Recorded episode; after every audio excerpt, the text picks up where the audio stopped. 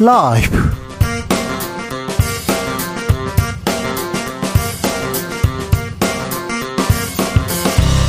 2023년 5월 9일 화요일입니다. 안녕하십니까. 주진우입니다.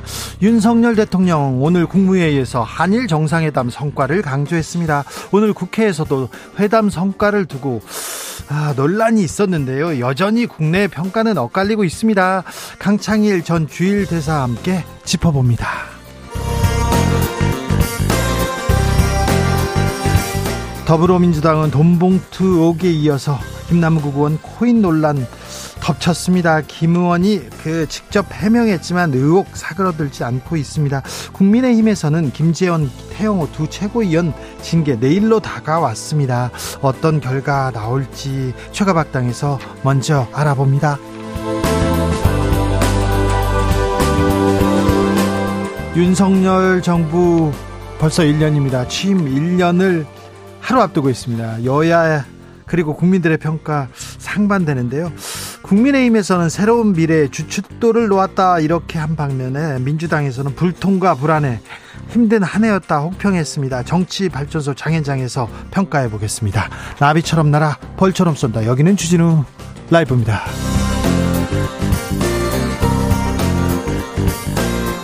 오늘도 자중차에 겸손하고 진정성 있게 여러분과 함께 하겠습니다. 아, 더워요. 벌써 덥습니다. 그런데요, 동남아는요, 막 44도, 벌써 펄펄 끓는다고 합니다. 엘리뇨 때문이라고 하는데, 아, 벌써, 폭염 걱정하고 있습니다. 호주는 한파 몰아치고 있고요. 음, 이상 기후 계속되면 어쩌지 이런 생각도 해봅니다. 더워서 걱정이라는데 이 올여름에는 비도 많이 온다는데 올여름 어, 어떻게 대비하고 있습니까? 음, 아, 최악의 기상 이상 기후가 오기 전에 우리가 어떻게 할 수 있을까요? 이런 생각도 해봅니다. 근데 뾰족한 수가 없어요. 영화에서 이렇게 재난 영화 보잖아요. 뭘 어찌할 수도 없는데 음, 아무튼 아, 하늘에서 비가 계속 퍼붓는다면 그리고 더워진다면 어떻게 할까 생각해 봅니다. 지구를 사랑하는 마음 좀 더 가져야 되겠고요. 올 여름 덥다는데 그리고 비 많이 온다는데 여름 대비 어떻게 하고 계신지 알려주십시오. 문자 샵 9730 짧은 문자 50원 긴 문자는 100원이고요. 콩으로 보내시면 무료입니다. 그럼 주진우 라이브 시작하겠습니다.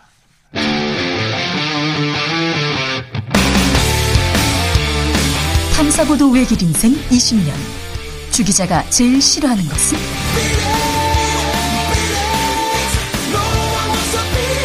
이 세상에서 비리와 부리가 사라지는 그날까지 오늘도 흔들림 없이 주진우 라이브와 함께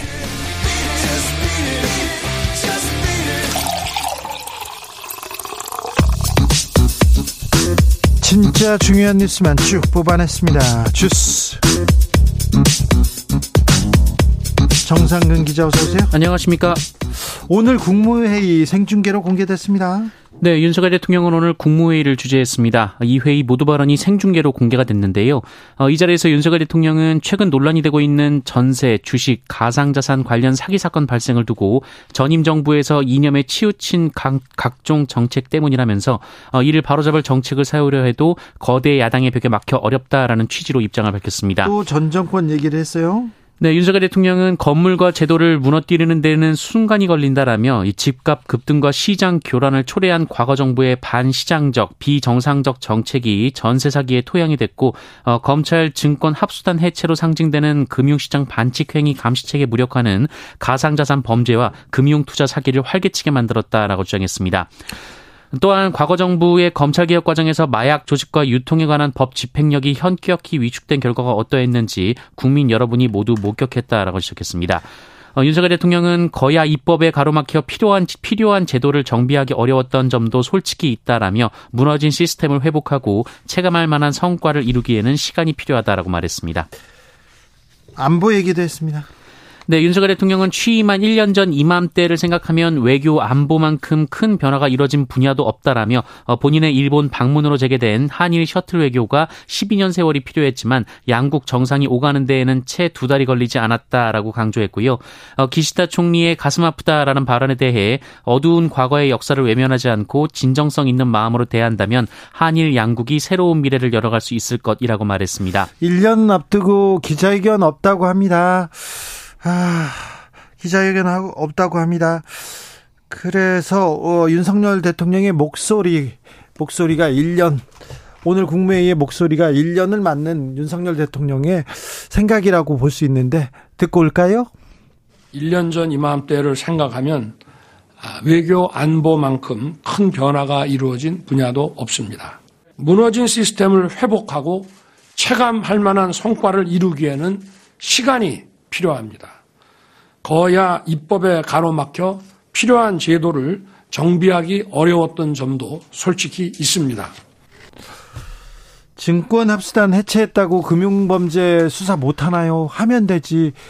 이 단체가 없어졌다고 안 했다는 거 아니에요? 그러면 그리고 또 지금 거야에 가로막혀서 잘 못했고 시간이 필요하다고 했는데 음. 야당이 반대하면 그럼 안 하실 것도 아니잖아요. 근데 1년을 아직은 아직은 시간이 필요하다고 하는데 지금 음 윤석열 대통령은 생각대로 가고 있는 것 같습니다. 근데 국민들은 어떻게 판단하고 있는데 근데 국민들의 어 생각은 좀 다른데 다른 생각을 가진 사람들이 많은데 이 부분에 대해서 오늘 중점적으로 들어보겠습니다. 아, 북한 미사일 정보 일본이 항상 같이 갖겠다.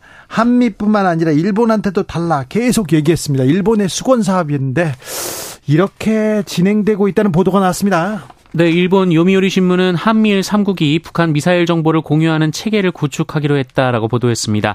이 신문은 한국, 일본군과 주한, 주일 미군이 각각 사용하는 레이더 등 이 지휘 통제 시스템을 통해 수집한 정보를 미국의 인도 태평양 사령부를 통해 즉시 공유하는 방식을 검토하고 있다라고 보도했습니다. 한일 그 정상회담에서 외교 안보, 특별히 국방 얘기가 많이 오간 것 같습니다. 보도도 그렇지만 어, 안 테이블에서는 이 얘기를 주로 한 것 같아요. 같아요. 경제나 문화 그리고 과거사에 대한 얘기는 거의 없었고요. 아, 한일 군사 협정, 한미일 군사 정보 공유는 무엇을 의미하는지 저희가 시간을 갖고 아, 준비해서 여러분께 자세히 알려드리겠습니다. 후쿠시마 시찰단 파견한다 이런 얘기했는데 일본 정부가 오염수 평가하고 뭐 조사하고 그런 건 없다 이렇게 선을 걷습니다. 네, 2주 뒤 우리나라 전문가들로 구성된 후쿠시마 원전 오염수 시찰단이 현지를 방문할 예정인 가운데 어, 니시무라 야스토시 일본 경제산업상이 기자회견을 통해 한국 시찰단이 오염수의 안전성을 평가하거나 확인하지 않을 것이라고 말했습니다. 시찰입니다. 시찰. 국민의힘 김재원 태영호 최고위원에 대한 징계는 연기됐어요. 네, 국민의힘 중앙윤리위원회는 어제 김재원 태영호 최고위원 징계를 위한 회의를 열어 당사자들의 소명을 듣고 심의를 진행했습니다만 징계 수위를 결정하지 못했습니다. 징계를 하긴 한답니까? 내일 열리는 다음 회의에서 징계 수위를 결정하기로 했습니다. 수위를 결정하는데 두 최고위원들 자진 사퇴 없다 하면서 강력하게 버티고 있습니다. 태영호 최고위원은 목숨 걸었다, 나 잘못 없다 얘기하고 있는데 아, 이 문제는 어떻게 될지 지켜보겠습니다. 아, 코인 논란 김남국 민주당 의원 사과했습니다. 네, 민주당 김남국 의원은 오늘 가상자산 보유 논란과 관련해 민생위기 속의 공직자로서 국민 눈높이에 맞는 모습을 보여드리지 못했다라며 진심으로 사과드린다라고 말했습니다. 어, 김남국 의원은 더 일찍 사과드렸어야 했는데 억울한 마음에 소명에만 집중하다 보니 책임 있는 자세를 보이지 못했다라고 말했습니다. 아, 다만 김남국 의원은 모든 거래는 실명 인증된 계좌를 통해서 투명하게 거래했다라며 미공개 정보를 이용했다거나 상속 증여받았다는 것 역시 터무니없는 허위 사실이라고 말했습니다. 민주당에서는 자, 이 내용 조사하기로 했죠? 네, 김남국 의원은 당의 조사에 적극 임할 것이라고 말했습니다. 민주당 돈봉투 사건 의혹의 당사자인 강래구 전 한국수자원공사 상임감사 구속됐습니다. 네, 민주당의 2021년 전당대회 돈봉투 의혹과 관련해 핵심 피의자로 꼽히는 강래구 전 한국수자원공사 상임감사위원이 구속됐습니다. 서울중앙지법은 어제 강래구 전 상임감사위원에 대해 증거인멸 염려가 있다라고 밝혔는데요. 네. 앞서 청구된 구속영장에서는 재판부는 증거를 인멸할 것으로 예상되지 않는다고 밝힌 바 있습니다. 강래구 전 감사 구속에 따라서 윤관석, 이성만 의원 바로 수사 진행될 것이다. 이런 보도도 나왔습니다. 주가 조작을 했다 의혹받고 있는 라더견 씨 체포됐습니다. 네, SG증권발 이 폭락 사태를 수사 중인 검찰은 오늘 주가 조작을 주도한 의혹을 받는 투자 컨설팅 업체 H사의 라더견 대표를 체포했습니다. 어, 라더견 대표는 투자자들로부터 휴대전화와 증권 계좌 등 개인 정보를 넘겨받은 뒤 매수 매도가를 미리 정해놓고 주식을 사고 팔아 주가를 띄운 혐의를 받고 있습니다. 주가 조작 사건에 대해서 지금 수사가 속도를 내고 있어요. 그런데 이 사건에서 조선일보 대표가 이름이 나와요. 네, JTBC는 조선일보 미디어연구소 김문순 이사장이 주가 조작단이 골프 회원권 등을 판매한다는 명목으로 이 투자자들에게 불법 수수료를 받아온 골프 업체에 억대의 수수료를 냈다라고 보도했습니다. 이 단순 투자뿐 아니라 김문순 이사장은 이 업체로부터 법인 카드까지 발급받았다고 하는데요. 아, 뿐만 아니라 이 최근 주가 조작단이 99%의 지분을 사들인 온라인 언론사로부터 수백만 원의 고문료를 받았다라고도 보도했습니다. 간호협회가 무기한 단식 농성에 돌입 했습니다. 네, 대한간호협회가 간호법에 조속한 공포를 촉구하며 단식 농성을 시작했습니다. 이들은 오늘 오전 용산 대통령실 앞에서 기자회견을 열고 오늘 오후 5시부터 김영경 회장과 지부대표자 등 5명이 간호협회 회관 앞에서 무기한 단식에 들어간다라고 밝혔습니다. 네. 어, 김영경 회장은 세 번의 국회 입법 시도 끝에 본회의 의결이라는 결실을 본 간호법에 대해 정부와 여당은 공공연하게 대통령의 거부권 행사를 건의하겠다고 주장하고 있다라며 어, 그간의 논의와 입법 과정을 모두 물거품으로 돌리는 것이라고 비판했습니다. 예. 예. 어, 또한 윤석열 대통령을 향해서는 간호법은 국민과의 약속이자 국가 보건 정책의 미래를 위한 참 해법이라면서 어, 간호법이 법률로 확정될 수 있도록 공포해 달라라고 당부했습니다. 주스 정상근 기자 함께했습니다. 감사합니다. 고맙습니다.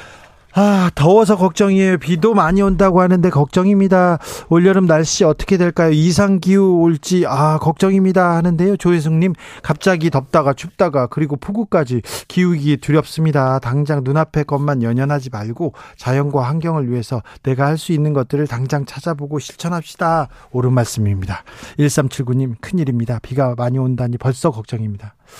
아, 가구 관련 일을 하는데요. 배송할 때는 더운 건 참을만 한데요. 비 오는 날은 너무 힘들거든요. 아, 그렇죠. 배달하는데 비, 아우, 걱정입니다. 우리나라는 비 많이 오고 눈 많이 와도 오토바이 배달하잖아요. 아, 참, 안전이 먼저인데, 미끄러운데 아, 걱정이 많이 됩니다. 9369님 덥고 습한 여름 생각하기도 싫습니다. 지구에 부담 주는 걸 알지만 어쩔 수 없이 에어컨과 제습기를 쓸 수밖에 없는 현실 답답합니다. 얘기하는데 에어컨의 계절이 왔습니다. 자동차에서 에어컨 켜, 켜기 시작하셨죠. 네. 여름 준비 잘 하셔야 됩니다. 무엇보다 네. 건강을 잘 챙기는 게 여름을 잘 나는데 좀 도움이 될 것 같다는 생각도 해봅니다.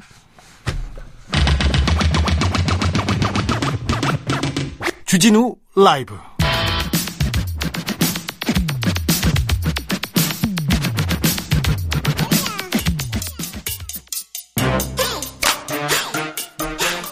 뉴스를 향한 진지한 고민 기자들의 수다. 라이브 기자실을 찾은 오늘의 기자는 은지옥이요. 시사인 김은지입니다. 오늘 준비한 첫 번째 뉴스부터 가보겠습니다. 네, 빌라 10채 중 6채는 보증금을 제대로 돌려받지 못할 가능성이 높다라는 보도가 나왔습니다. 사실 전세 사시는 분들, 빌라에 사시는 분들 굉장히 좀 두려움에 떠는 분들 많아요. 아파트에 사는 분들도 그 공포가 스멀스멀 지금 다가오기 시작합니다. 좀 더좀 좀 자세히 말씀해 주십시오. 네, 역전세 문제가 시작됐다라는 것 때문인데요. 네. 부동산 가격이 예전 같지 않은 상황에서 발현되는 걱정인데 네. 동아일보 보도인데요. 올해 말까지 전세 계약 기간이 끝나는 빌라 10채 중 6채가 세입자가 보증금을 제때 돌려받지 못할 가능성이 높다라고 하는 것인데요. 10채 중 6채나요? 네, 이제 물론 이 지금 조사 대상이 된 것은 이제 재작년 5월에서 12월 다가오는 2년 지난 계약이 되는 전세 계약 빌라 10만 6천 채를 조사했다라고 하는데요. 한정적이긴 합니다. 하지만 이 중에서 63%가 주택도시보증공사의 전세 보증금 반환 보증 보험에 가입할 수 없다라고 하는 것인데 있는데요. 이 가격이 바뀌고 있기 때문입니다. 예. 하반기는 역전세 폭탄의 경고등이 이미 좀 오래전부터 켜져 있는 상황인데 집값과 전세 가격이 정점을 이뤘던 게 2021년 6월이었습니다. 예. 2년 전이라고 할 수 있는데요. 이것에 계약한 전세 기간이 다가오고 있고 그 사이에 전세 시세가 크게 떨어졌기 때문에 경우에 따라서는 돌려받지도 못하는 상황이 생길 수 있고 이러한 것들이 이제 보증금 반환 보험 보험에도 대상이 되지 못한다라는 것인데요. 오, 전세가 많이 떨어졌어요. 10억 10억짜리 전세가 지금 얼마예요? 이런 기사 계속 나오고 있는데 많이 떨어졌어요. 네, 그렇습니다. 뿐만 아니라 이게 이제 전세 사기에 대한 우려들이 요새 워낙 많이 나오고 있는데요. 네. 어, 전세 사기 피해가 컸던 지역일수록 보증금 떼일 우려도 높다라고 하거든요.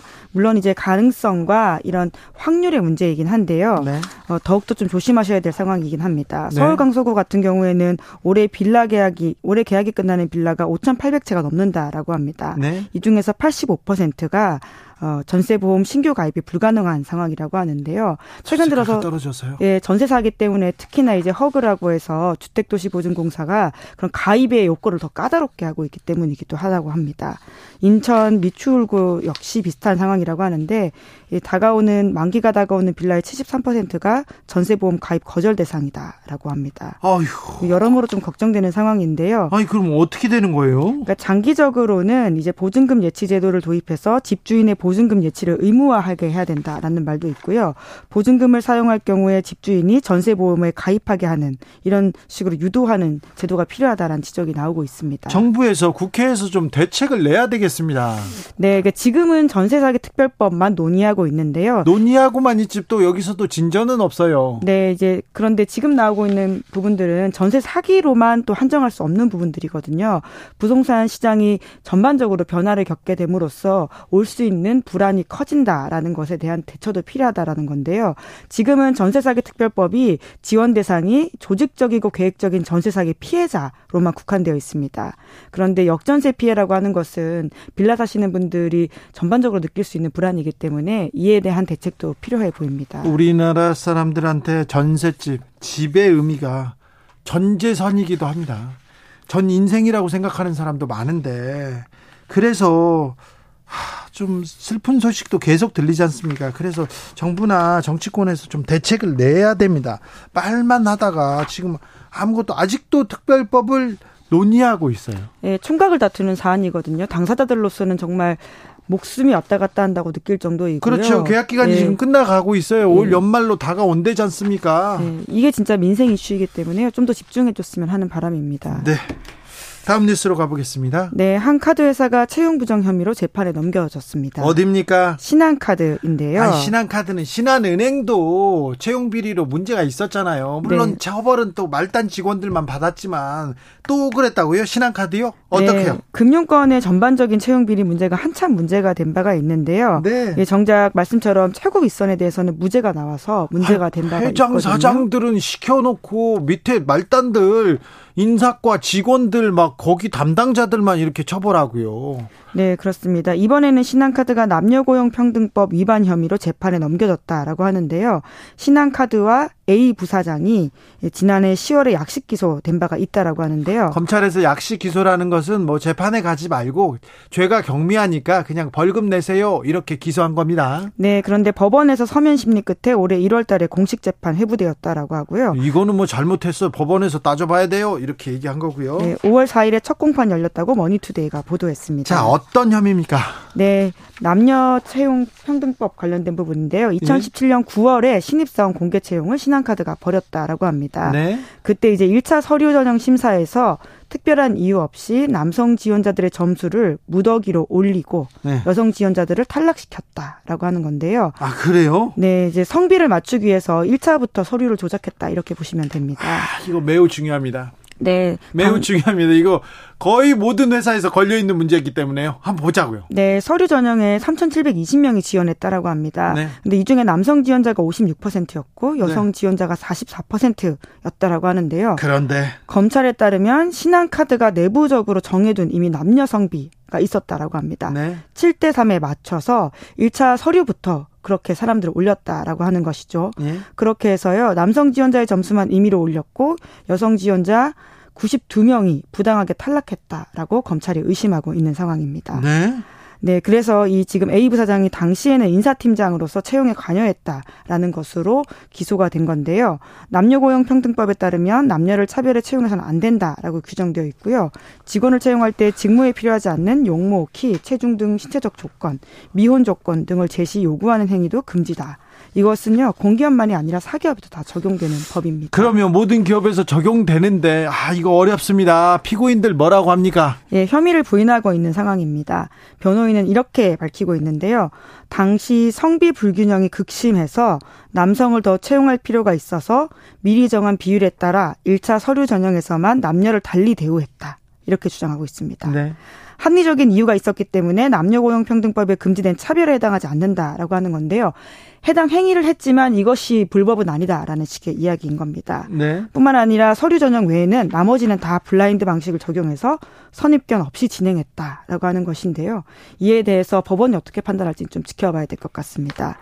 말씀하신 것처럼요. 신한금융그룹에서는 이번 일이 두 번째 있는 건데요. 네. 남녀고용평등법 위반 혐의가 어, 첫 번째 이미 과거에 있었던 적이 있는데 그 사건과 관련해서는 남녀고용평등법 부분은 무죄가 나긴 했는데요. 증거불충분이라고. 하지만 업무방해에 대해서는 유죄가 난 바가 있습니다. 네. 아, 참 이거 어찌해야 되는지 언론사에서도요. 제가 다른 언론사 얘기를 들어보는데 이렇게 시험을 봅니다. 그런데 1등에서 10등까지 여성이 이렇게 앞순서에 이렇게 다 차가지고 남자를 어떻게 뽑을까 이런 고민을 한다는 얘기까지는 들었는데. 네, 고민과 서류를 조작 다르게 만져서 올린다는 건 좀 다 차원이 다른 부분이라서요. 그러니까요. 예. 네. 자, 어떻게 진행되는지 지켜보겠습니다. 마지막으로 만나볼 뉴스는요? 네, 미국에서 일어난 대량 총기 난사 사건이 올해에만 200건이 넘는다고 합니다. 하, 올해에만 200건입니다. 네, 하루에 아직, 몇 건씩 일어납니다.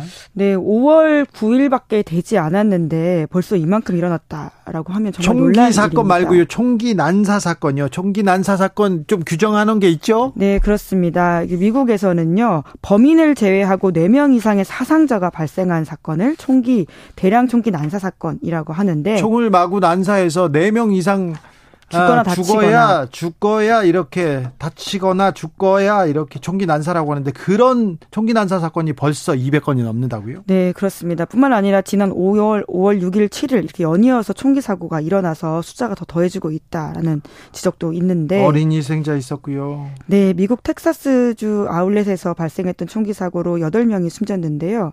이 중에서는 한인 가족도 3명이나 포함되어 있고 예. 어린이도 3명이다라고 합니다.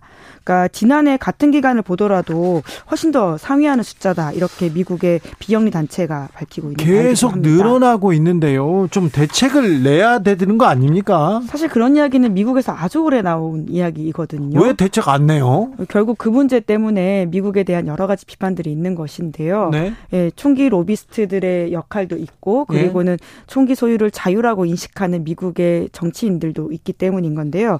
여튼 이에 대해서 바이든 대통령이 성명을 좀 강하게 냈습니다.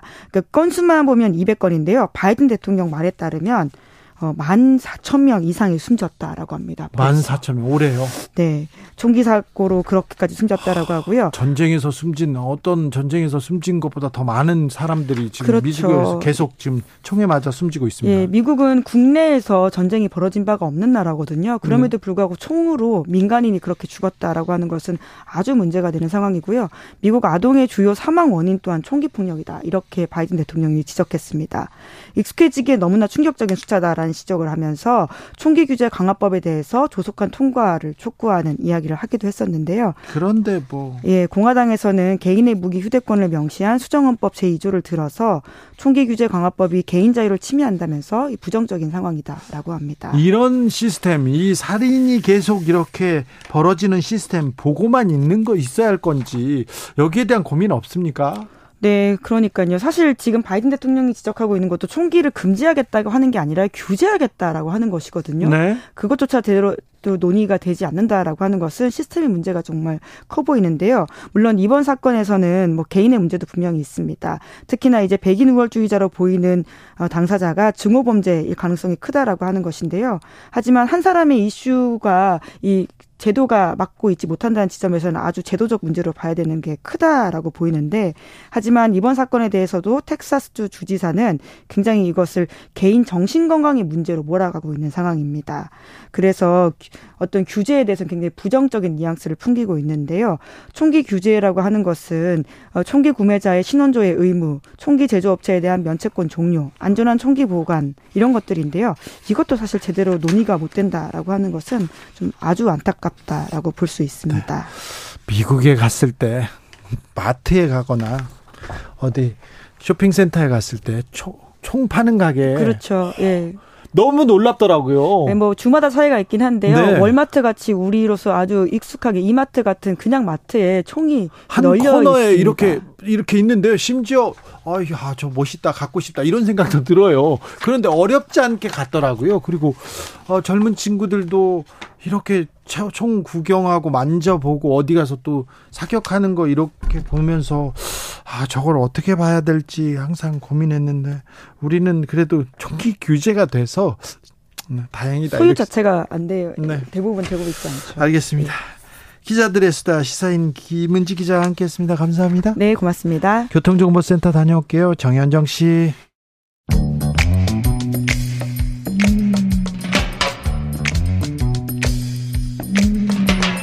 오늘의 정치권 상황 깔끔하게 정리해 드립니다. 여당 야당 크로스 최가박과 함께 최가박당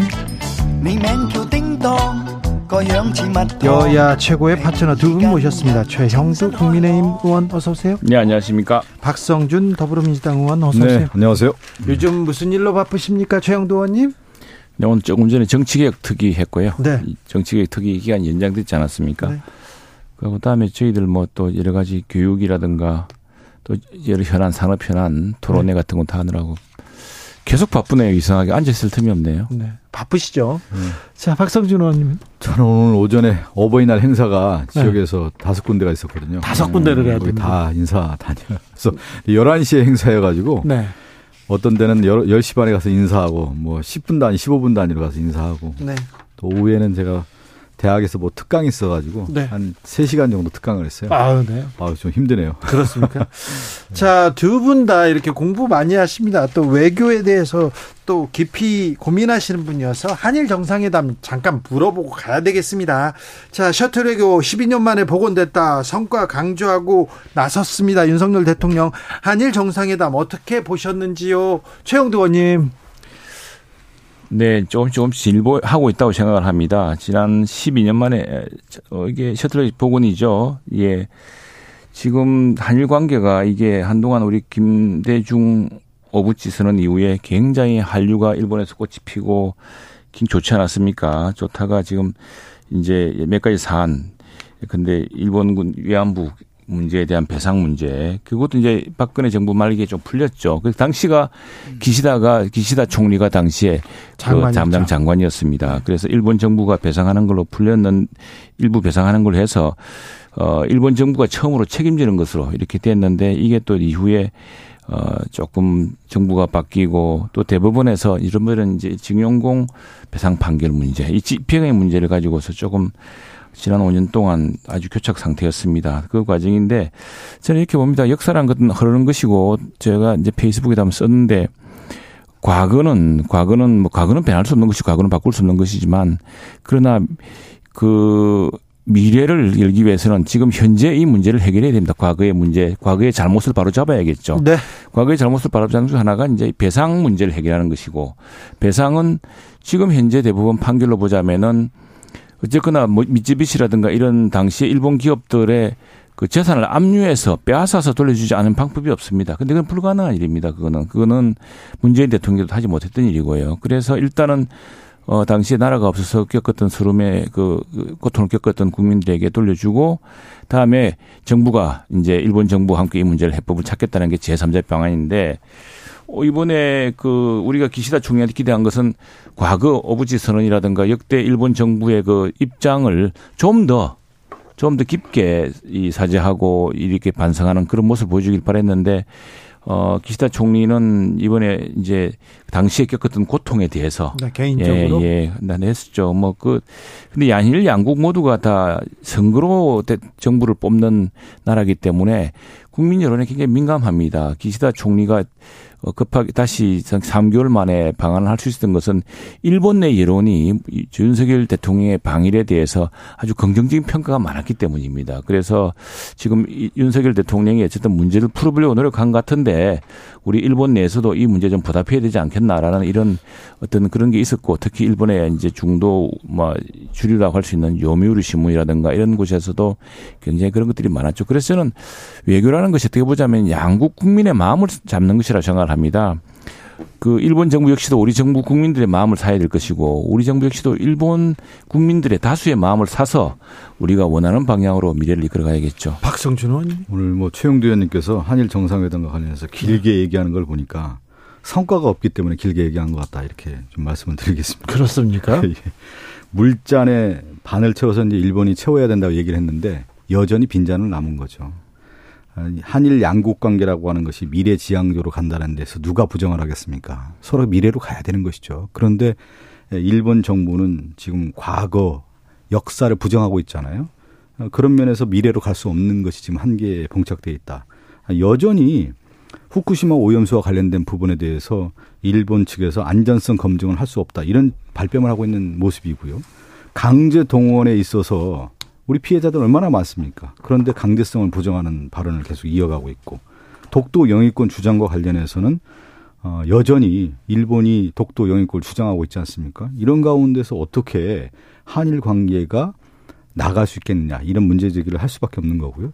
저는 윤석열 대통령이 일본에 충분히 선의를 베풀었다고 봅니다. 선의적인 네. 모습을 내세우고 그러한 네. 선의에서 어떻게 가야 된다는 미래 지향적 모습을 내, 내세웠다고 하면은 그런데 한일 관계의 이 선의 이전에 이미 신의와 신뢰와 믿음의 관계가 형성이 돼야만 선의 미래 관계로 갈 수가 있는 건데 그렇지 못하다라는 거죠. 그러면서 저는 윤석열 대통령의 외교라는 것은 현실 인식에서 바탕해야만 갈 수가 있는 건데 현실 인식이 뒷받침되고 있지 못하다. 그러니까 일본에 대한 정확한 인식과 판단에 의해서 한일 관계의 미래지향적 설정을 가야 되는 건데 일본이 그렇지 못한 가운데 우리만 손을 뻗다 보니까 오히려 대한민국이 일본을 대변해 준 듯한 느낌을 아, 받는단 말이죠. 그러면서 국민의 마음을 잡아야 된다라고 최영두 의원이 얘기하는데 국민의 마음을 좀 저버리고 있는 것이 지금 한일 관계에 있어서의 모습 아니겠냐 이렇게 말씀드리겠습니다. 최영두 의원님.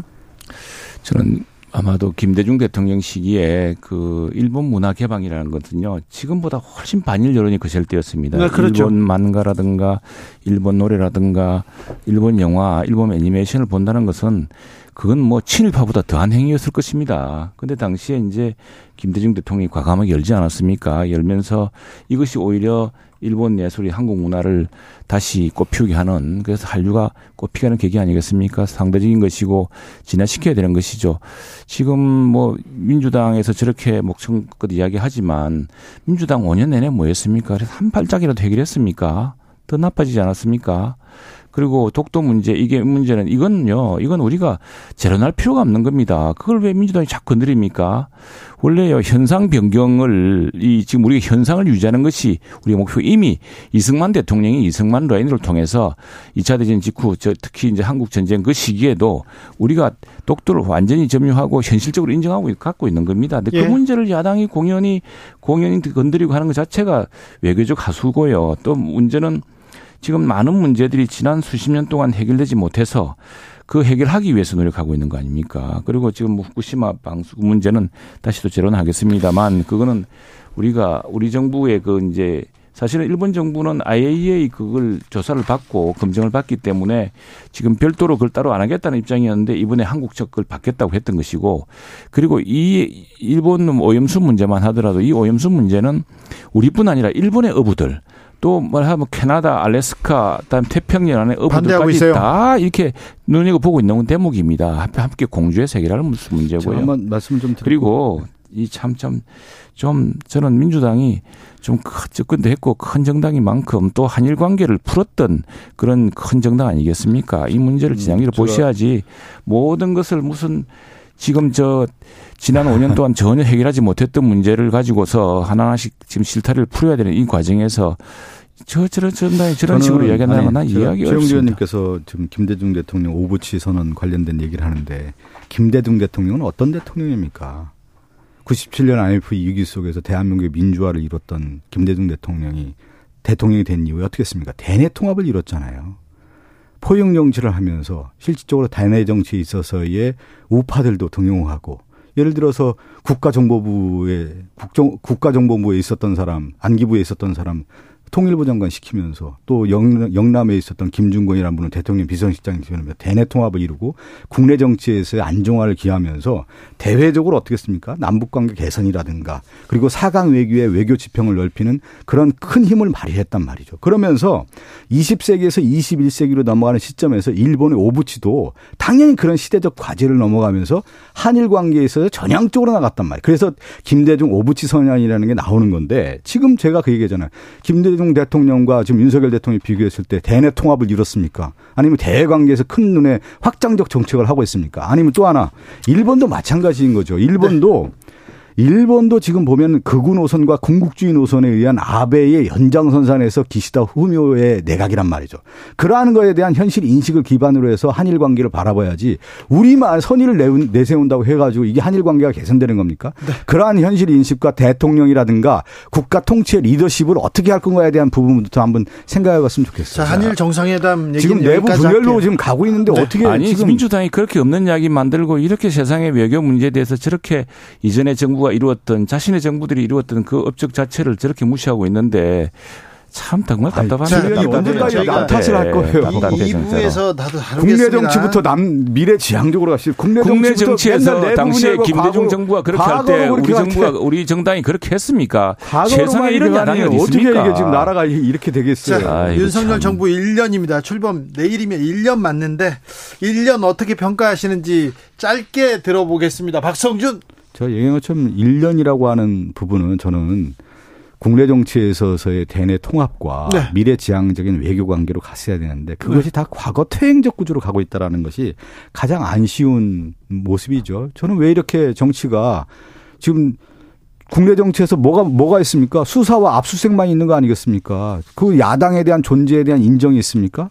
모든 것을 다 수사와 압수수색만 하는 것이 이 정권인데 어떻게 미래로 나갈 수가 있겠습니까 지금? 아이고 수사와 압수수색의 말로 지난 문재인 정부 초기 처참하게 그때 몇 사람 죽은지 아십니까? 지금 그런 사람 있습니까? 좀, 좀 민주당도 좀 앞뒤 좀 재고 이야기했으면 좋겠습니다. 정말로. 그리고 저는 이 문재인 정부 1년 이렇게 보고 싶은데요. 우리 참 국내적으로는 저렇게 그센 야당을 만난 것도 불행한 일이지만 국제적으로 전례가 없는 일입니다. 이게 이른바 힘에 의한 현상 변경, 이 사태가 자 윤석열 정부 취임할 즈음에 우크라이나 침공이 있었습니다. 이게 정말 서방과 전 세계를 흔들어 놓았던 그 러시아의 우크라이나 침공이 있었죠. 이것 때문에 전 세계 지금 공급망이 교란되고 있고 또 중국이 시진핑 체제가 다시 구축되면서 대만을 위협하고 필리핀을 위협하고 지금 동진아의 남진아를 위협하고 있지 않습니까? 힘에 의한 현상 변경이라는 국제 정세에서 굉장히 불행한 사태가 일어나고 있습니다. 이런 과정에서 미중 간에는 새로운 이제 각축이 시작되었고 무엇보다 대내와 환경이 굉장히 어렵습니다. 북한의 미사일 위협도 얼마나 심각해지고 있습니까? 이런 험난한 속에서 이제 정부를 출범시키기 시작했고요. 여기에 국내적으로는 세상에 한 정부가 지난 70년 동안 쌓았던 국가 부채의 절반 이상을 쌓았던 이런 정부가 있습니다.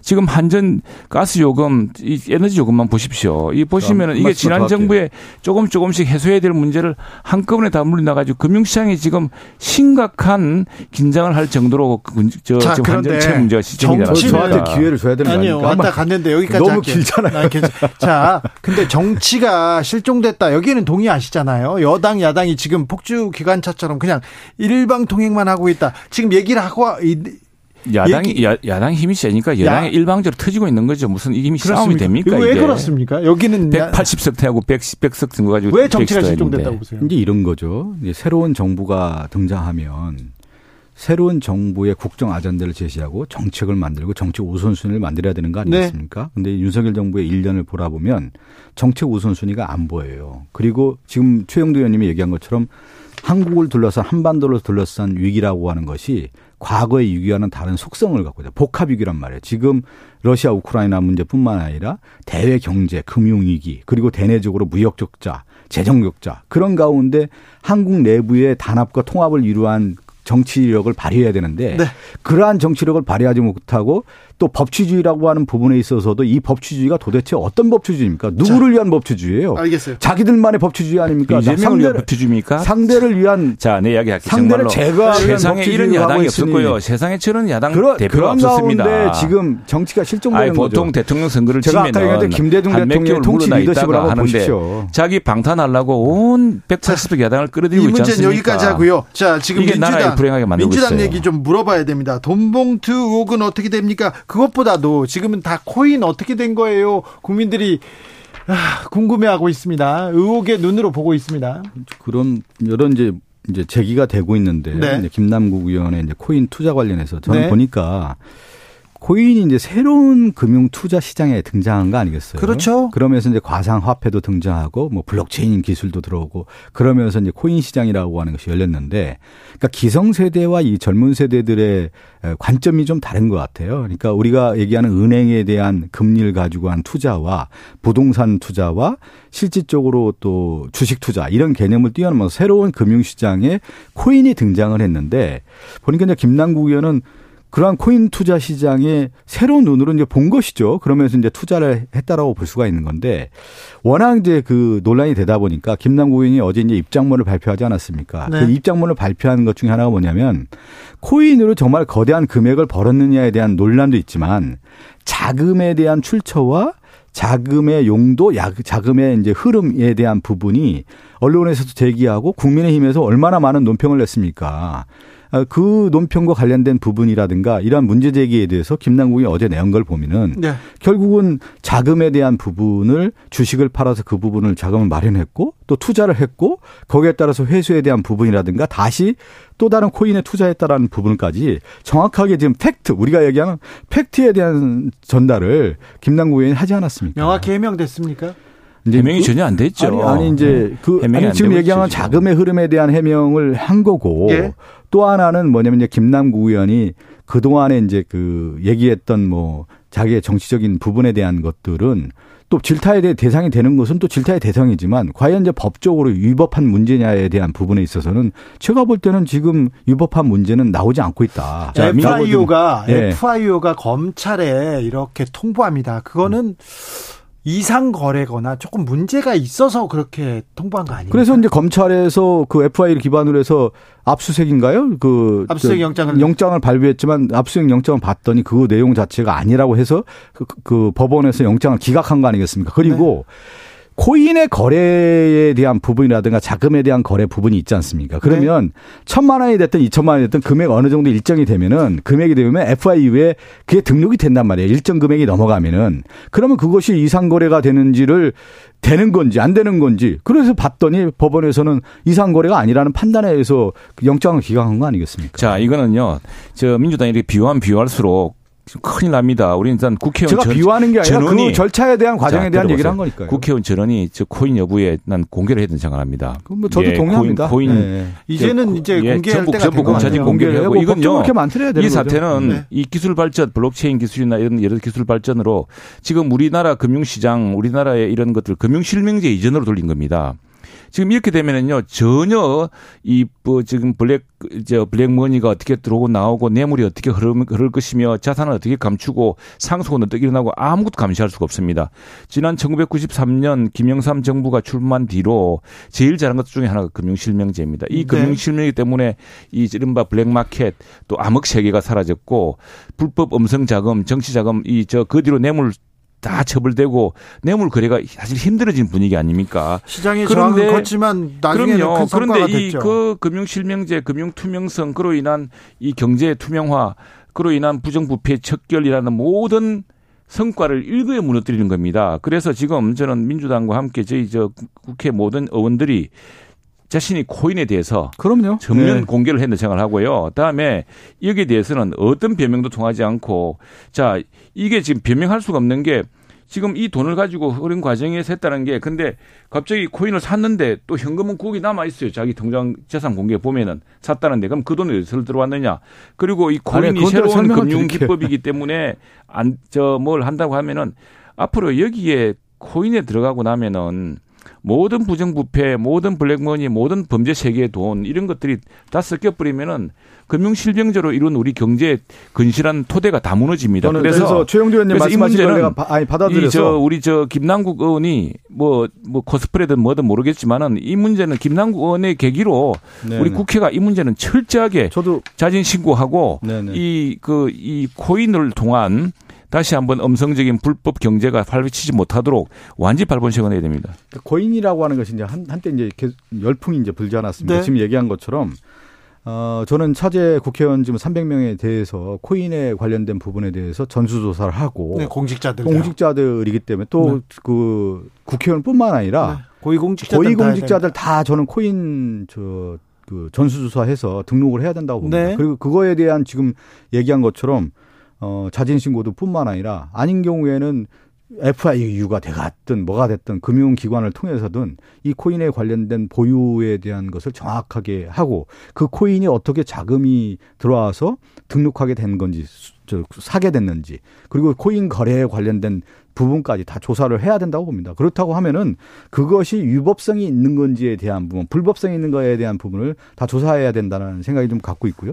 그것은 이미 국회의원들도 이 코인과 관련된 부분을 재산 신고에 등록을 해야 된다는 움직임들이 계속 있어 왔습니다. 그래서 그것을 앞으로 그러면 저도 이제 정무위원회거든요. 이것을 저는 탄력을 받을 거라고 보고요. 예. 그것이 이제 수면 위에 이미 이제 올라왔다. 그런데 지금 김남구 의원 사례뿐만 아니라 나머지 의원뿐만 아니라 고위공직자들에 대한 코인 거래를 해서 저는 그 자금에 대한 출처 용도 흐름을 네. 정확하게 얘기를 해야 된다고 봅니다. 그러면 거기에서 위법성과 탈법성, 불법성에 대한 부분이 나오는 거기 때문에 아까 최 차제 예, 네. 그걸 해야 되는 거죠. 9억을 그러니까 주식 매각 대금 9억으로 코인에 투자했다는데 9억이 남아 있었다. 아, 그거 그 아니 이제 이렇게 된 거예요. 지금 김남국 의원 얘기를 들어보니까 9억 8천만 원이라고 하는 돈을 LG 디스플레이인가요? 네. 이것을 팔아서 코인에 투자를 했고 추후에 그 코인에 원금 팔아서 원금을 회수를 했다는 겁니다. 그렇게 해서 원금을 가지고 어 안산과 여의도에 있는 집 전세를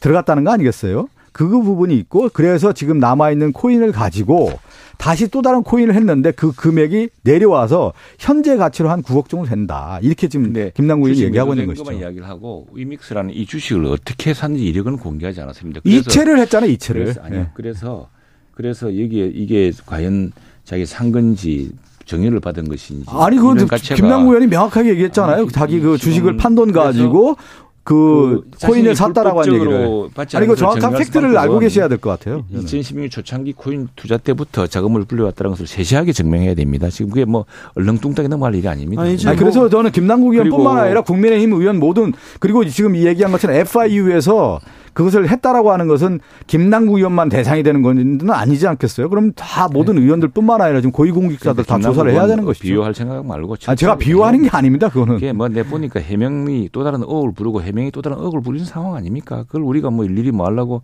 해명해 줍니까? 사사치 밝혀가지고 해야죠. 그리고 아니, 그건 뭐 김남국 의원 관련된 방치, 부분에 대해서 그냥 그냥 이 방치하고 적당히 동료원이 눈 감고 넘어가면요 국회가 아니라 우리 경제 전체가 정말 금융실명제 제도로 갈 겁니다.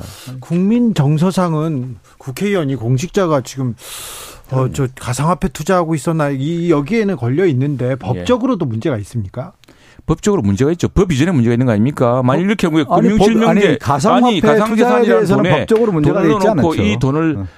자, 지금 우리가 국회의원의 재산 공개의 원칙은 네. 굉장히 엄합니다. 그렇죠. 굉장히 엄해, 엄해요. 지금 그러니까 다른 공직자는 요구하지 않은 그, 저, 저 직계 좀비소까지 다 하게 돼 있고, 그렇게 있습니다. 있는데, 이, 이 문제는 보십시오. 그러면은 만일 우리가 또 다르게 제3의 뭔가 새로운 형식의 뭐 가상자산이라는 게 나오면은 이게 요지는 뭐냐면 내가 실제로 갖고 있는 주식에 대해서 내가 떳떳하게 밝히는 게 재산 공개 등록의 의무입니다. 그게 이해 충돌 이유 그럼요. 이유, 예. 도 있고요. 그러니까 그걸 감춘 거잖아요. 이거 지금 이믹스란 것이 법에 아니, 없다는 이야기로 감춘 그, 거지 않습니까? 감춘 건 아니고 아니, 지금 이게, 얘기 아니 이건 그러면 그거는 아니 법적인 미비점이 분명히 있는 돈이 거예요. 아닙니까? 아니 그러니까 가상화폐와 관련된 부분에 대해서는 재산 등그 그 제도가 미비가 됐던 거예요. 그래서 그것을 재산 등록을 못한 거죠. 이번에 만들어야 됩니다. 만들어서 지금 얘기한 것은 이미 그 재산 등록에 대한 법 이전에 이미 국회의원들 다 전수조사를 하자. 그렇게 얘기하셨으니까 저도 같이 동의하고 그 부분에 대해서 고위공직자들까지 다 넓혀서 해야 되는 이 것이다. 이 부분은 저 지금 어. 국민들이 다 눈은 뜨고 이렇게 쳐다보고 있으니 그렇게 그렇죠. 하고 뭐냐면 네. 지금 얘기한 것처럼 법적인 미비점, 재산 등록과 관련된 부분에 대해서 혹시 모르는 불법성이 있는 돈이 아니 국회의원쯤 되면은 누구나 변호사 되는 사람이 그 재산이 뻔히 얼마가 60억 상당의 재산이 있는데 그걸 예컨대 이 법적 의무가 없다고 그래서 그걸 신고 안 합니까? 아니 고인이라는 우리 게 우리 박성준 같은 신고 안 하겠어요? 아니, 저, 저희 고인이라는 게 급락폭이 워낙 심해가지고 몇십억 되다가도 매덕으로 떨어지고 아니면 영원으로 되는 경우도 있는 도대체 거예요. 지난번에 대 통령 선거 떨어지고 주식 산 사람도 참 이해가 안 되지만 국회의원 하면서 바쁜 사람이 이런 코인에 신경 써서 어떻게 그 합니까? 그 집권당에서 그렇게 하면 안 돼요. 지금 얘기한 것처럼 제도적으로 만든 됩니까? 안 생각해서 딱 나는 국민들이 국민들이 이해하지 못하는 대목이 그런 데 있다고 생각합니다. 아니 민주당은 민주당 지지자들도 이해하지 못했던 겁니까? 국민의힘 의원들도 다 조사를 하자는 얘기죠. 그래서 다 해서 명명백백을 밝히면 되는 겁니다. 네. 그래서 제도적으로 미리 좀 만들어 할 테니까 민주당 이제 좀, 좀, 좀 이렇게 이 문제에 대해서 자, 윤석열 정부 취임 1년부터 그때부터 목소리가 높아져 가지고 최영두 박성준 두 의원님 감사합니다. 오늘도.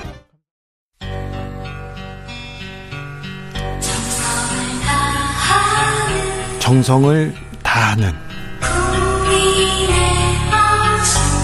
국민의 방송. KBS.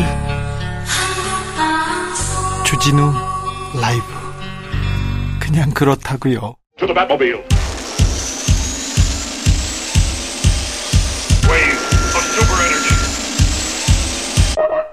주기자의 1분 DC 인사이드의 우울증 갤러리라는 곳이 있습니다. 이 우울증 갤러리에서 활동하던 10대 여학생 두 명이 극단적인 선택을 시도했습니다. 현장 건너편에는 여학생 두 명과 이를 지켜보던 성인 남성이 있었습니다. 이들은 극단적인 선택을 시도하는 과정을 SNS로 생중계했습니다. 얼마 전에도 이런 뉴스 봤어요. 깡남에서 10대 여학생이 투신을 했고요. 이 장면은 고스란히 생중계됐습니다. 이들 모두 우울증 갤러리 이용자였습니다.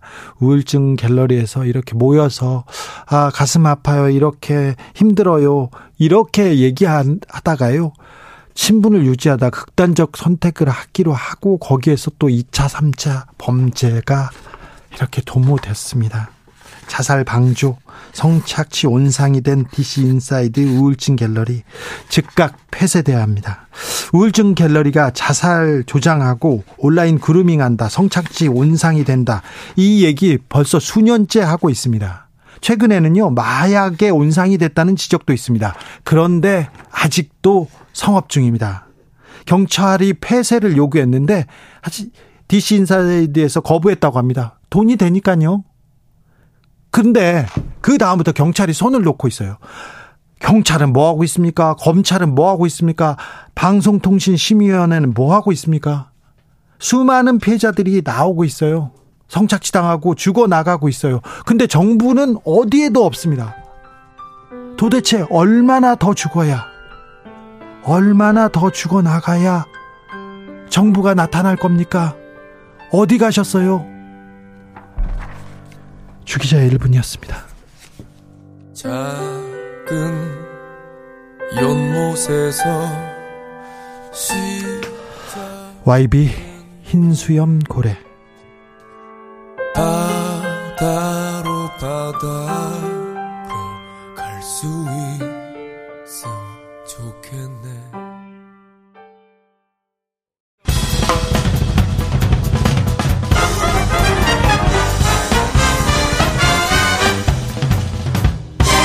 훅 인터뷰 모두를 위한 모두를 향한 모두의 궁금증 훅 인터뷰 한일 정상회담 끝났습니다. 또 한일 정상은 이번 달에도 만납니다. 그런데요.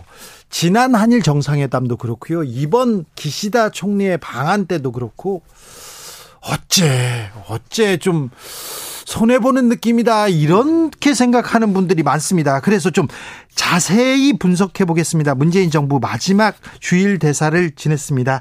강창일 동국대 석자 교수 모셨습니다. 네, 어서 안녕하세요. 오십시오. 네. 반갑습니다. 잘 계셨어요? 네, 덕분에 잘 있고. 네. 네. 한일 의원연맹 회장도 막 하셨죠. 네, 그렇죠. 일본에서 공부도 하셨고요. 네, 네. 네, 그리고 또 주일 대사도 하시고. 네. 일본은 잘하시죠. 네, 좀 알죠. 네, 좀, 좀 알죠. 좀 잘 알고 제일 전문가라고 주일 대사에 파견됐는데 왜 그때는 한일 관계 안 좋았습니까? 여러 차례 시도를 했어요. 제가 일본 간 것 자체가 네. 이 문재인 정부 문재인 대통령께서 네. 한일 관계 풀기 위해서 저를 네. 보냈거든요. 가장 전문가를 찾아라. 그래서 예. 강창일 찾았다면서요. 예. 그리고 저는 관계 정상화를 늘 주장해 왔거든요. 그렇죠. 예, 갔는데 아주 분위기가 썰렁했죠. 네. 그런데 많이 오랫동안 그 접촉하면서 네. 잘 됐어요, 얘기가. 그래요? 그래서 8월 12일 날 재작년 8월 12일 날 문 대통령이 올림픽 때 오기로 돼 있었어요. 그렇죠. 그래서 잘 내용도 다 있어요. 네. 다 있었는데 자 지금 불발 그때 뭐 소마 공사에 헛소리 하는 거 있죠. 뭐 네. 예, 그런 말도 있었고 또 하나는 그런데 결국에는 스가 총리가 사인을 안 했어요. 네. 그래가지고 총리 관제에서 강경파들이 못하게 해서 에, 불발됐죠. 네. 그 이후에도 에, 저희 진보 정권 때에 한일 관계 풀어야 된다. 네. 오히려 보수 정권은 더 어려울 수가 있다. 네. 이 친일 프레임에 매국노 프레임에 쌓이게 되면 어려울 수 있다 이런 얘기를 하면서 했던 일본 외무성에서 이해를 했어요. 예. 여러 차례 시도를 했습니다. 음. 그땐 우리 정용 장관이었고 그래서 그런데 참 외교는 과학이 아니에요. 툭툭 변수가 터지 변수가 터져 버렸어요. 뭐 독도 문제라든지 이런 식으로 해서 2월까지 쭉 잘 나오다가 3월 됐더니 정권 교체 아니에요. 예. 그게 우리 한국 정부가 맥이 풀어져 버렸어요. 그래서 손을 놔버렸죠. 그러다가 윤석열 정부가 들어선 거죠. 정상회담을 했습니다. 12년 만에 셔틀 외교 복원됐습니다. 한일 정상이 만났고 셔틀 외교 복원한 것만으로도 한일 정상회담 성과가 크다. 국민의힘 대통령실에서는 강조하고 있습니다. 어떻게 보십니까? 예. 셔틀 외교 제기한 거, 그 성과가 좋은데 근데 문제는 내용이 문제지요. 그렇죠. 그 뭐 우리가 지금 일본이 우리보다 힘이 큽니다. 나라도 크고 인구도 많고 땅도 예. 높고. 네. 이 던지는 것은 말이 강자가 하는 거예요. 약자인 우리가 어떻게 먼저 저기 뭡니까 전부 선물을 줍니까? 강자가 너그러움 속에서 풀어주면 약자를 수용해서 관계가 회복되는데 우리는 힘도 하나도 없으면서 전부 줘버렸잖아요. 아니 근데 네. 가, 강자 약자를 떠나서요. 예. 가해자 피해자지 않습니까? 아, 그죠. 그게 가해자죠. 예. 그런데 아 윤석열 대그 아주 통 크게 그냥 탁 결단 내려서 야. 뭐 제3자 변전 운운 하면서 뭐 돈 필요 없다 이런 식으로 나와버렸잖아요. 국민들이 화가 나죠. 그렇죠. 네. 그리고 이 대통령이라고 해서 그 피해자들의 마음, 피해자들 대신 용서할 권리까지 그런 권한까지 준 건 아니잖아요. 없어요. 그 피해자들 얘기 잘 들어야 되고. 그래서 이제 처음엔 하 려고 하다가 아주 그 뭐 들러리 서는 교로 피해자들 만났거든요. 일방주 통과하고 그래서 피해자분들이 나가버렸어요. 그 외교부에서 여러 번 모여서 민관 협의회 비슷하게 했는데 나가버렸어요. 그러니까 기세다 총리가 예. 일단 첫 번째 한일 정상회담 때는 뭐 성의를 보이지 않았습니다. 그 물 빈컵에 반잔은 우리가 따르고 그 나머지도 어, 채우지 않고 오히려 일본이 마셔버렸다 이런 얘기가 있었는데 이번에 기시다 총리가 왔습니다. 네. 대통령실과 그리고 국민의힘에서는 가슴 아프다 이렇게 개인적으로라도 말한 거 어유 돈 크게 잘했다 너, 너 놀랐다 막 이렇게 얘기하던데. 아, 나는 저이 어느 구사력도 문제인데 네. 요즘은 그 사람들은 보면 어느 독해력이 문제가 있어요. 그래요? 지금 저희들이 얘기하는 거는 일본 보고 과거 역사에 대해서 사, 반성하라. 무릎 꿇어라 그런 얘기 아니, 아니죠. 아니, 반성하라 이거죠. 그렇죠. 반성하면 당연히 사, 미안하다고 사죄하게 돼 있죠. 음. 하는데 그건 이성이 문제예요. 어제 감성적으로 하늘에서 뭐 시 하늘에서 내다보듯이 가슴이 아프다. 그, 무, 그, 그거는 말장난에다가 그 아베리 위에 말장난이에요. 그게 그 고치가 시인입니까? 가슴 아프다. 그 아주 그래서 더 화가 나요. 그 일본말 좀 아는 사람인 거 알 텐데. 예. 가슴은 가슴에 있잖아요. 예. 가슴은 감정이 문제예요. 예. 그거 제3자가 옆에서 어, 가슴 아파. 제3자처럼. 예. 어, 제3 가해자가. 가해자가 그렇죠. 말도 안 되는 얘기를 한 거예요. 그걸 가지고서 이러쿵저러쿵 하니 저는 이 독해력의 문제 있다. 네. 또 인지 능력의 문제가 있다 이 얘기예요. 오부지 오부지 총리 같은 경우는 통절한 반성이 있어요. 반성과 사과가 있어요. 사과 있었죠. 네. 네. 근데 아베 전 총리는 가슴 아프다고 했죠. 가슴 아프다. 똑같 아베리의 말장난이에요, 이게. 지금 전, 전 내각, 전 정권을 계승한다. 이게 아베 정권을 계승한다는 건가요? 그래서 그것도 또 뭐 전 정권의 역사 인식을 계승한다. 이게 계승함을 확인한다라고 했는데 그 네. 무슨 말이에요? 얘가 전 정권이 전 그거 부사를 하는 옷에 전체적으로 그러니까 아베 정권 그것도 반환적인 아베 정권 그것도 계승한다는 게 돼요.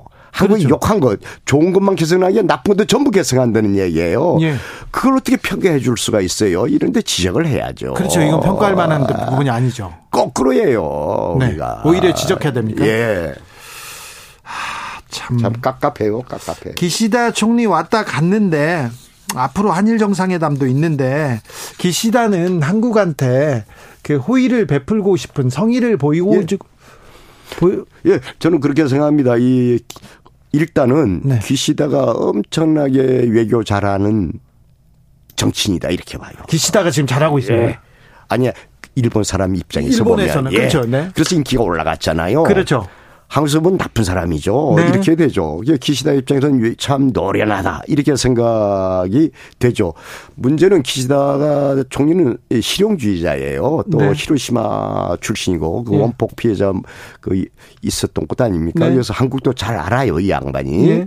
이분이 잘 아는데 기시다가 마음대로 이야기할 수 없는 일본 정치의 구조가 있어요. 네. 그러니까 아직도 강경 우파 들이 예. 세요. 예. 기시다가 강경 우파를 누를 수가 없어요. 예. 그래서 좀더 진, 진전된 얘기를 하고 싶을런지도 모르겠어요. 기시다 입장은. 그걸 끌어내야 되는데. 예. 못하는 그러니까 나는 개인적인 징표가 뭡니까 신뢰했잖아요. 네. 그러니까 신뢰 뭐 돈독해 했다. 술도 먹으면서 네.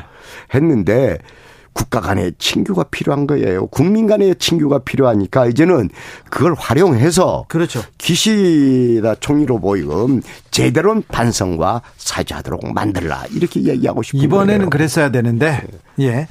아, 윤석열 대통령이 음 아, 처음에 이번에 기시다 총리가 한국에 올때올때 조태용 국가안보실장에서 또 외교 라인에서 계속해서 너무 성의가 없었다. 기시다 총리 호응 조치를 바라는 국내 여론, 이제는 성의를 보여달라는 여론을 이렇게 가감없이 전달했다 이런 보도가 나왔어요. 그런데 윤석열 대통령이 어, 기시다 총리 너무 부담 갖지 말라고 어, 아키바 국장한테 이렇게 당부했다고 합니다. 그리고 와가지고 편한 마음으로 오셨대요. 이 흐름은 어떻게 보셨어요?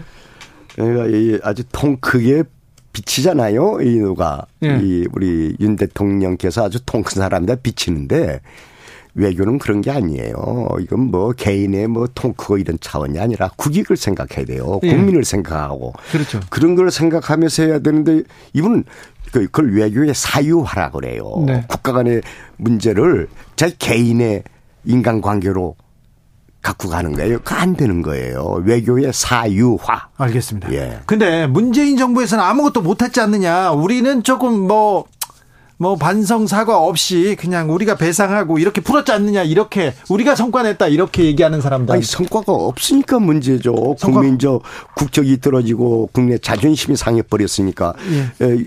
에, 문재인 정부 때 그거는 아베 때예요. 예. 아베가 그걸 원치 않았고 우리는 열심히 하려고 노력을 했어요. 예. 그런데 결국 일본의 우파 정치 그리고 또 하나 정확히 하셔야 되는 건요. 한일 관계가 좋을 때는 우리 입장이 아니에요. 네. 중요 일본이 어떤 정치 세력이 정권 잡았느냐에 따라서 네. 일본의 대한 관계, 한일 관계가 풀어지는 거예요. 그러니까 이제 일본의 다당제 할 때라든지 사회당이 잡았을 때 아주 좋았죠. 네, 그리고 그렇죠. 진보적인 사람들이 잡아서 간 나왔다라든지 아주 무라야마, 좋았죠. 네. 무레야마 간 나왔도 쭉 있지 않습니까? 네, 네. 노다 등등. 그런데 일본에서 우파들이 장악할 때는 안 되는 거예요. 이 우파 정치인들이 장악했을 때는. 그러니까 네. 우리도 중요한데 일본. 그런 일본을 과학적으로 분석할 수 있는 정치 구조를 과학적으로 분석할 수 있는 틀 내에서 대일 정책을 세워야 되는데 아무것도 없잖아요, 지금. 전문가들도 없는 것 같고요. 만나기만 했지 성과는 없습니까? 아, 선거가 있는 게 좀 보여주세요. 네. 한번 얘기해보면 내가 말씀 답해 드릴게요. 알겠습니다. 아, 만난 거 아주 좋았어요. 둘이서 만나는 아주 박수 칠만 해요. 그래요. 근데 거기서 내용이 있어요. 콘텐츠가 있어야 될거 네. 아니에요. 내용이 없어서 그래요. 전문가가 없다고 하는데 김태호 차장이 있지 않습니까? 음, 음. 김태호 차장이 지금 한일 관계, 일본 관계는 주도하고 있는 것 같은데. 나 그 사람 잘 모르겠는데 뭐 어떤 사람인지 잘 모르고요. 아 그래요? 일본을 전혀 또 모르는 사람 일본 같아요. 일본 통 강창일이 모릅니까? 예, 아 그 사람을 몰라요. 그 사람 일본 통 아니거든요. 그래요? 미국 통이죠. 근데 일본에 대해서는 그 잘 모르니까 거기 개입하면 안 되는데 그분이 자꾸 이름 나오더라고요. 그렇죠. 얼굴 본 적도 없어요. 근데 그분 뭐 하시는 분인지는 모르겠어요. 완전히 뭐 미국 가서도 실수하고 지난번에 저기 미국 가서 그 저 헛소리 해가지고 그때 저 정상회담 못했잖아요. 미국에서 미리 발표하는 바람에. 네네. 또이 아주 이 굴욕적이라고 느껴지는 구걸적이라고 느껴지는 이런 식의 것을 주도한 사람인가요? 잘 모르겠어요. 그 사람이 어느 정도 실력이 있는지 뭔지 모르겠어요. 네. 네. 근데 외교부도 네. 그렇고요. 저 대통령실도 그렇고 김태효 차장한테 다 모든 것을 이렇게 어, 의존한다 이런 얘기는 들으셨잖아요. 예, 밖에서 밖에서 들었어요. 뭐또 네. 많은 뭐 얘기들이 나옵니다. 언론에는 뭐 저 영부인하고도 뭐 가깝고 저저저 얘기 나오는데 잘 그런 건 모르겠고요. 뭐 예. 흘러나가는 얘기에 우리가 집착하지 않고 자주 전문가가 아니기 때문에 네. 전문가들 얘기 좀 수렴하라. 예. 김태효라는 분한테 얘기하고 싶어요. 알겠습니다. 예. 자. 현안에 대해서도 좀 물어봐야 되겠습니다. 네네. 후쿠시마 오염수 문제에 대해서 우리가 시철 시찰단을 파견하기로 했다. 이것도 큰 성과다 이렇게 얘기했던데요. 참 한심한 게 에, 저희들 줄거 요구한 게 있어요. 제가 들어온 다음에도 오염수 문제는 한국 다음에 피해국 예. 예 검증단 예. 들어가서 검증을 해야 된다 우리가 예. 그리고 그다음에 환경 바다 환경이 파괴되잖아요. 그 그린피스 같은 제3국의 유명한 환경단체도 들어가서 검증을 해야 된다. 네. IAEA는 완전 일본 편 아닙니까? 이미 발표된 게 보면은 거의 이제 뭐 통과된 거 아니에요? 그런데 한 가지 시찰하겠다는 거예요. 시찰하고 뭐 하겠다는 거예요. 자료 주겠습니까? 안 줍니다. 그러니까 우리가 들, 일본이 오염수를 방수, 에, 방출하는데 우리가 들러리 선 꼴이 돼버리는 거예요. 예. 그러니까 이, 이거 성과도 아니고 이거 뭡니까 이게. 이건 성과가 아니군요. 선거 아니라 거꾸로 이제 이상한 꼴이 돼버린 거죠. 들러리 서게 된다는 얘기예요. 일본에선 시찰단 오염수 안전성 평가하거나 검증은 안 돼. 이렇게 네, 또 이미 그렇게 얘기했습니다. 발표했더라고요. 예. 네. 뭐예요 아, 도대체가 이게. 네. 아, 근데 기시다 총리가 한국에 조기 방안은 맞잖아요. 급하게 예. 왔죠. 예, 예. 왜 그렇게 서둘렀어요? 제가 볼 때는요, 이 지금 다음에 G7 있지 않습니까? 네. 이제 미국의 주도하에 네. 한미일 관계 돈독히 하는 게 예, 경제 안보 협력체 만드는 데 도움이 되니까 미국이 주도했다고 생각을 해요. 미국이 푸시하니까 지금 예, 아, 예. 일본과 그리고 또 군사 협력도 강화한다면서요. 예. 그래서 이제 문제는 이제 안보 협력. 네. 안보 협력, 군사 협력까지 갈 거예요. 네. 그다음에 그 핵그 그 그룹 있죠. 협 의체. 예. 예. 뭐 NG, NC, N, NCG. NCG. 예. 여기에 일본이 이제 이번에 봤더니 그런 발표가 있습니다. 네. 일본이 요구했잖아요. 자기는 들어가고 싶다. 핵관리 네. 협의체.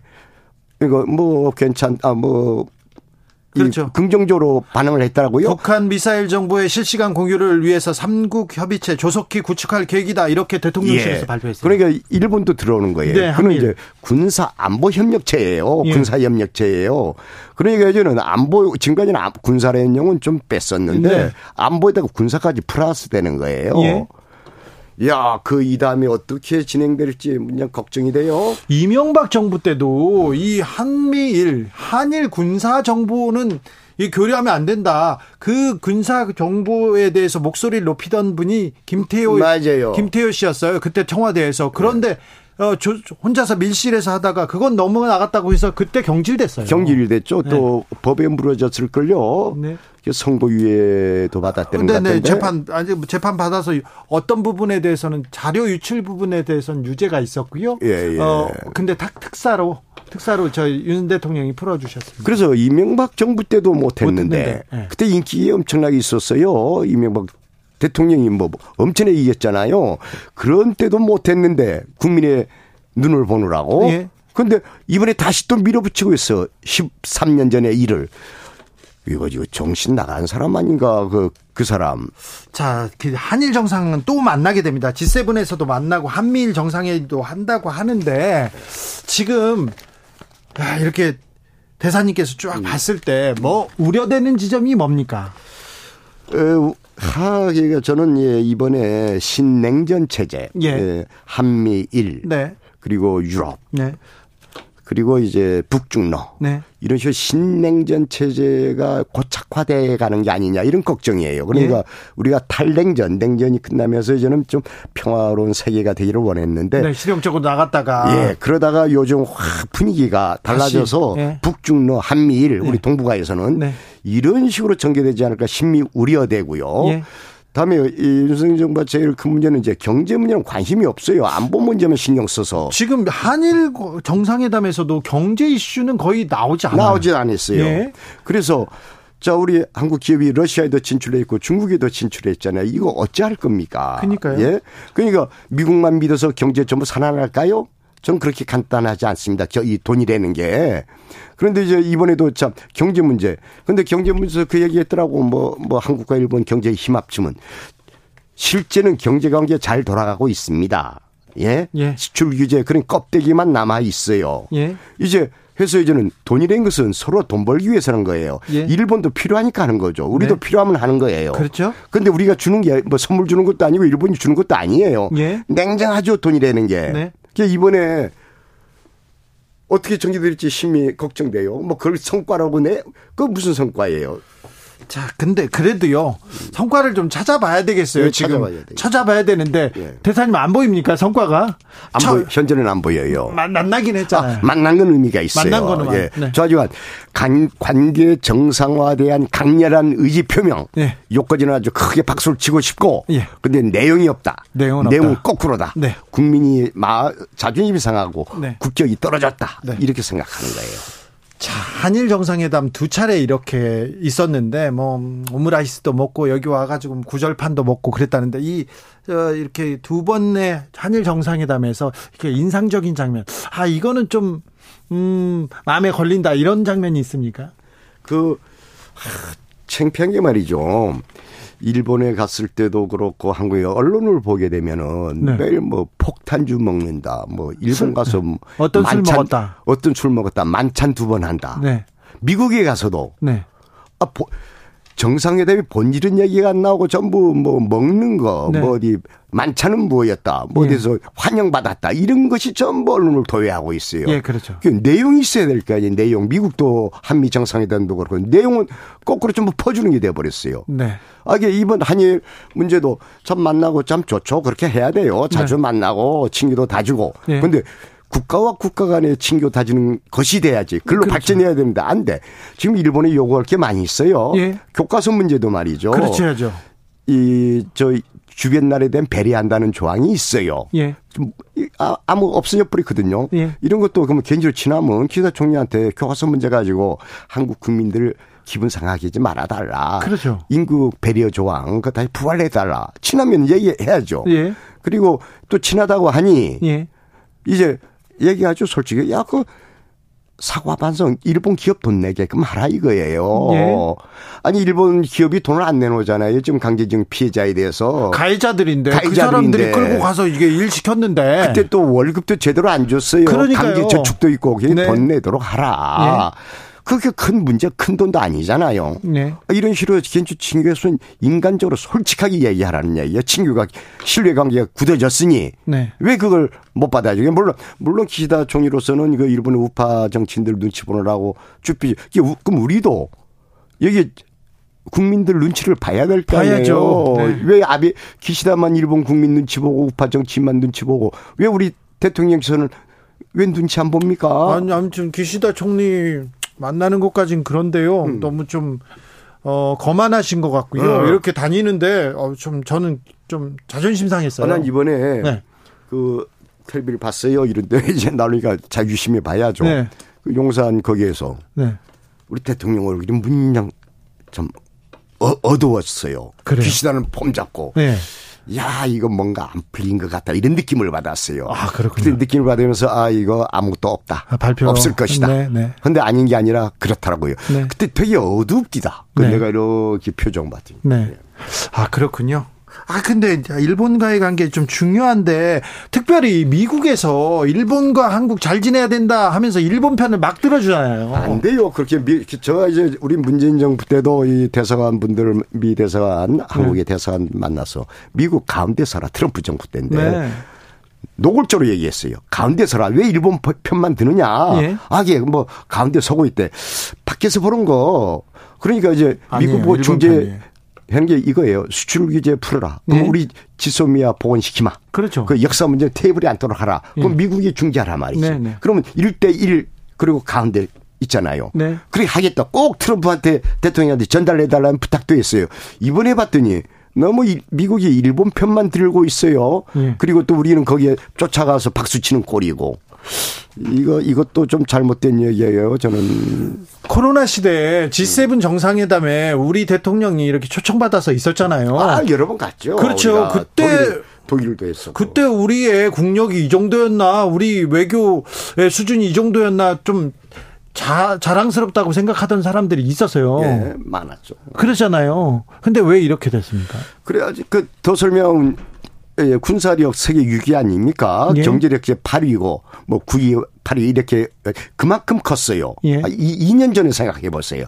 얼마나 뿌듯했는데 이제 외국 나가서 아 한국 놈이 그렇게 한국 사람이는 그렇게 자랑스러운데 아 요즘은 어디 신냉전 체제에 어디 천병역 하려는 것처럼 똘마니처럼 비쳐요. 비춰지는 게. 부하라고 하겠습니다. 아, 그래서 저기 아주 자존심이 상해요. 그렇습니까? 아, 부하. 네, 또, 아, 똘마 이런 게 네. 소, 소고가 네, 돼서 죄송합니다. 부하라고 합시다. 네, 네. 미안합니다. 시청자 여러분. 예. 아무튼 좀 그런 생각이 국민들이 자존심 상한다. 그리고 역사를 저버리면서 왜 아니 대통령한테 역사를 이렇게 저버리면서 모든 걸 다 용서해라 이런 권한까지 준 건 아닐 텐데 이런 생각에 그래서 저는 말이죠 그 대통령실에 있는 분들 그 고등학생 다 읽는 제 이해치카에 역사란 무엇이른가라는 책이 네. 있어요 네. 문고본 조그만한 건데 네.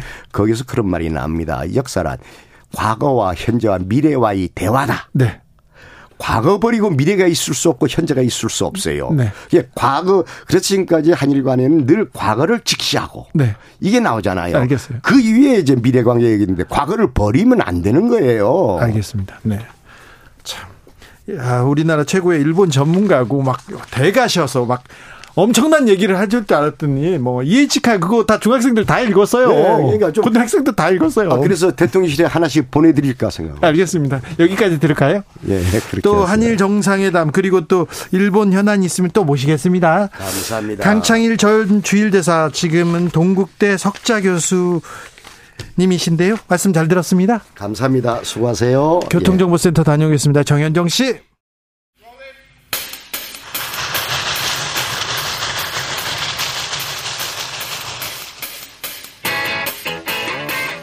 오늘도 열심히 돌아가는 정치발전소 장앤장. 정치발전소 장앤장 한국 정치 평론계 최고수 두 분 모셨습니다. 장성철 공론센터 소장 어서 오세요. 좀 부끄러운 말씀이에요. 그 네. 다음부터 빼주세요. 보수 우파의 기수 평론가 장성철 모셨습니다. 네 안녕하세요. 네. 장윤선 정치 전문 기자 어서 오세요. 네 안녕하세요. 보수 우파의 기수라니까 좋아하시네.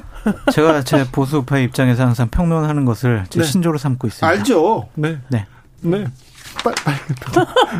왜, 왜 그렇게, 어, 그런데 뭘 두려워하세요? 강조해야 돼요, 강조. 강조? 네. 왜냐면 다른 사람들이 저를 그렇게 평가 안 해주니까. 아유, 아니요. 스스로 아니, 다른 스스로. 사람들도 다 평가해 주는데, 특정한, 그, 특정한 동네에 있는 분들이. 박성중? 네, 자. 돈봉투 의혹에 이어서 코인 논란까지 민주당의 분위기는 침체되어 있습니다. 네. 장윤선 기자님. 네. 그, 뭐, 다양한 의견들이 있는데요. 어제 취재했을 때하고 오늘 취재했을 때하고 온도 차이가 조금 있는 것 같아요. 그래요? 그러니까 어제는, 아이, 뭐, 그게, 뭐 불법이 아니라는데 뭐 그렇게 큰 문제예요. 투자할 수도 있는 거지. 그리고 그게 뭐, 뭐 이렇게 꼭 해야 되는 것도 아니라던데 뭐 이런 식의 얘기였는데 오늘은 분위기가 많이 달라졌습니다. 그러니까 네. 당내에서 상당한 위기감이 있는 게 사실이고요. 오늘 아침 뭐 라디오에서 그리고 뭐 당 최고위원 뭐 연거포 얘기하는 것처럼 분위기는 심상치 않고 다른 것 떠나서 이게 사실은 도덕성 논란이 큰 거 아니겠습니까? 아, 커요. 문제에 대해서 아니 사실은 우리가 얼마 전에 뭐 얘기했지만 엄마 2만 원만 붙여줘라고 하고 스스로 세상을 떠난 그, 어, 뭡니까, 저기, 주택 문제로 네, 곤란을 겪었던 피해자가 있었습니다. 피해자가 있었어요. 근데 그런 상황에서 뭐 이렇게 1년에 뭐 3억씩 투자해서 벌고 뭐 총액이 최대 60억까지 되고 하니까 이거 엄청난 일인데 중요한 것은 김남국 의원의 그 해명의 일관성이 없다라는 비판이 나오고 있습니다. 말이 계속 바뀌고요. 그래요? 그렇죠. 처음에는 전세 얘기가 없었거든요. 근데 어제 오늘 사이 오늘 아침 라디오에서 나와서 뭐 전세 6억 8 6억 2억 토탈 뭐 8억 이런 얘기가 나오고 있고 그렇기 때문에 어떤 얘기가 나오냐면 도대체 얼마를 가지고 어 돈이 어디서 나서 어 언제 사서 어떻게 팔았는지 그리고 얼마에 팔았는지 어느 시점에 팔았는지 이거 구체적으로 공개를 안 하고 있는 거 아니냐. 현금화는 얼마나 했고 그래서 얼마나 이득을 봤다는 건지 구체적으로 좀 얘기를 해야 되는 거 아니냐라는 얘기가 해야 나오... 되겠어요. 예. 그게 구체적인 사안이 좀 안 나오고 있다. 그게 좀 문제다. 그리고 무엇보다 당내에서는 경우에 따라서 국민들 보시기에 거짓말 해명 논란을 낳을 수 있다. 그, 저, 김남국 의원의 뭐 이런 비판도 지금 나오고 있고요. 그래서 아, 내부에서는 지금 제일 중요한 거는 팩트다. 그 팩트가 뭔지 정확하게 밝히고 당에서도 조사해야 되고 그리고 어 조만간 그 의총이 열리는데 의총 자리에서 이 문제에 대해서 세게 얘기가 나올 것 같다고 말합니다. 장성철 소장님 어떻게 보셨습니까? 김남국 의원은 공직자로서 의원으로서 자격이 없다라고 말씀드릴 수밖에 없어요. 법률적인 문제를 떠나서 음, 기본적으로 도덕적으로 정치적으로 양심적으로 과연 적절한 행동을 했느냐라는 법률적으로는 한채 한채 오점이 없다 이렇게 얘기합니다. 근데 지금 뭐 검찰에서 수사를 진행하고 있으니까 네. 그 부분만큼은 곧 밝혀질 것이다라고 볼 수밖에 없는데 양심이 없는 거 아니냐라는 좀 생각이 들어요. 대한민국 국민, 대한민국 자유시장 경제 체제 하에서 뭐 코인 투자할 수 있죠. 주식 투자도 할 수 있고. 네. 국회의원이라고 뭐 못할 이유는 없죠. 그냥 하면 어떻게 해요? 그냥 하는 거지. 근데 그러면 안 돼요. 그러지 말라고 주식 음, 재산 신고 제도가 있는 것이고 백지 신탁 제도가 있는 거예요. 재산 신고 제도가 있습니다. 엄격하게 규제를 받고 있는데 그런데 가상화폐는 재산 신고 규정이 없어서 못했다 이렇게 얘기합니다. 아니 없는데 제가 계속 양심을 얘기하잖아요. 네. 국회의원들 네. 처음 당선이 되고 나서 국회 등원하면은 국민 앞에 선수합니다. 네. 국민을 위해서 정치하겠어요. 양심에 따라 의정 활동하겠어요. 그런 선서를 해요. 근데 그거에 맞는 과연 행동을 했느냐라고 말씀을 드리고 어 돈을 위해서 일단 의정 활동을 한 것이 아니냐라는 비판으로부터 자유로울 수가 밖에 없다라는 생각이 들고 돈 벌고 싶은 생각이야 뭐 인지상정이죠. 모든 사람 돈 벌고 싶어 하잖아요. 네. 그러면은 근데 그런 사람은 공직자면 안 돼요. 돈 벌, 벌면 돼요. 딴 데 가서 그냥. 공직자들 중에 돈 버는 사람 많지 않습니까? 이준석. 그게 잘못됐어요. 이준석 전 대표도 했는데 왜 민주당만 그래요? 민주당에서는 그렇게 목소리를 높입니다. 이준석 대표가 만약에 저렇게 돈을 벌었고 해명을 했고 또한 국회의원의 신분으로서 그랬다 그러면 또 당연히 뭐 비판받고 도덕적으로 정치적으로 문제 삼을 수 있겠죠. 근데 하지만 김남국 의원한테 말씀드리고 싶은 거는 본인의 지금까지 해명이 상당히 좀 앞뒤가 맞지 않는 부분이 많이 있다. 그래서 거짓말 논란을 불러일으킬 수밖에 없다라고 말씀을 드리고 내 얼굴에 좀 상처가 있고 더러운 거 묻었잖아요. 그러면 거울을 보고 자기 얼굴을 보고 어, 내 얼굴에 좀 이런 거 있네. 털어내고 없애야지. 다른 사람 얼굴 보면서 제 얼굴에는 더 들어온 거 묻었는데 왜 나한테 뭐라 그래? 이런 식은 의원이 할 음. 도리가 아닌 것 같습니다. 근데 이제 다 떠나서 공직자 재산 신고할 때 그 내용에 비고란이 있다는 거예요. 그러니까 오늘 뭐 몇몇 보도를 통해서도 확인이 됐지만 이승현 부산시의원, 그 다음에 박범수 대통령실 비서관 이 두 사람은 그 비고란에 썼다는 거잖아요. 물론 이제 둘 다다 그 현금에서 그 수익이 낮아진 변동사항을 신고한 거긴 하지만 여하튼 관련해서 지금 국회의원들 가운데는 이런 재산 내역을 신고한 사람들이 없는 상황인 거고 앞서 말씀하신 대로 어, 김남국 의원 스스로도 어, 사실 공직자 윤리법상에 가상화폐 등록이나 신고에 대한 의무 규정이 없기 때문에 이게 뭐 불법은 아니다. 불법은 아니에요. 불법은 아니지만 그럼에도 불구하고 원래 알려졌던 재산하고 다르게 신고된 재산 말고 이외의 재산이 있었는데 그 규모가 최대 60억 수준이었다더라라는 것에 대해서 국민들이 경악하고 있는 거고 네. 그리고 또 하나는 지금 그래서 다 따져서 21억밖에 없어요라고 주장을 하는데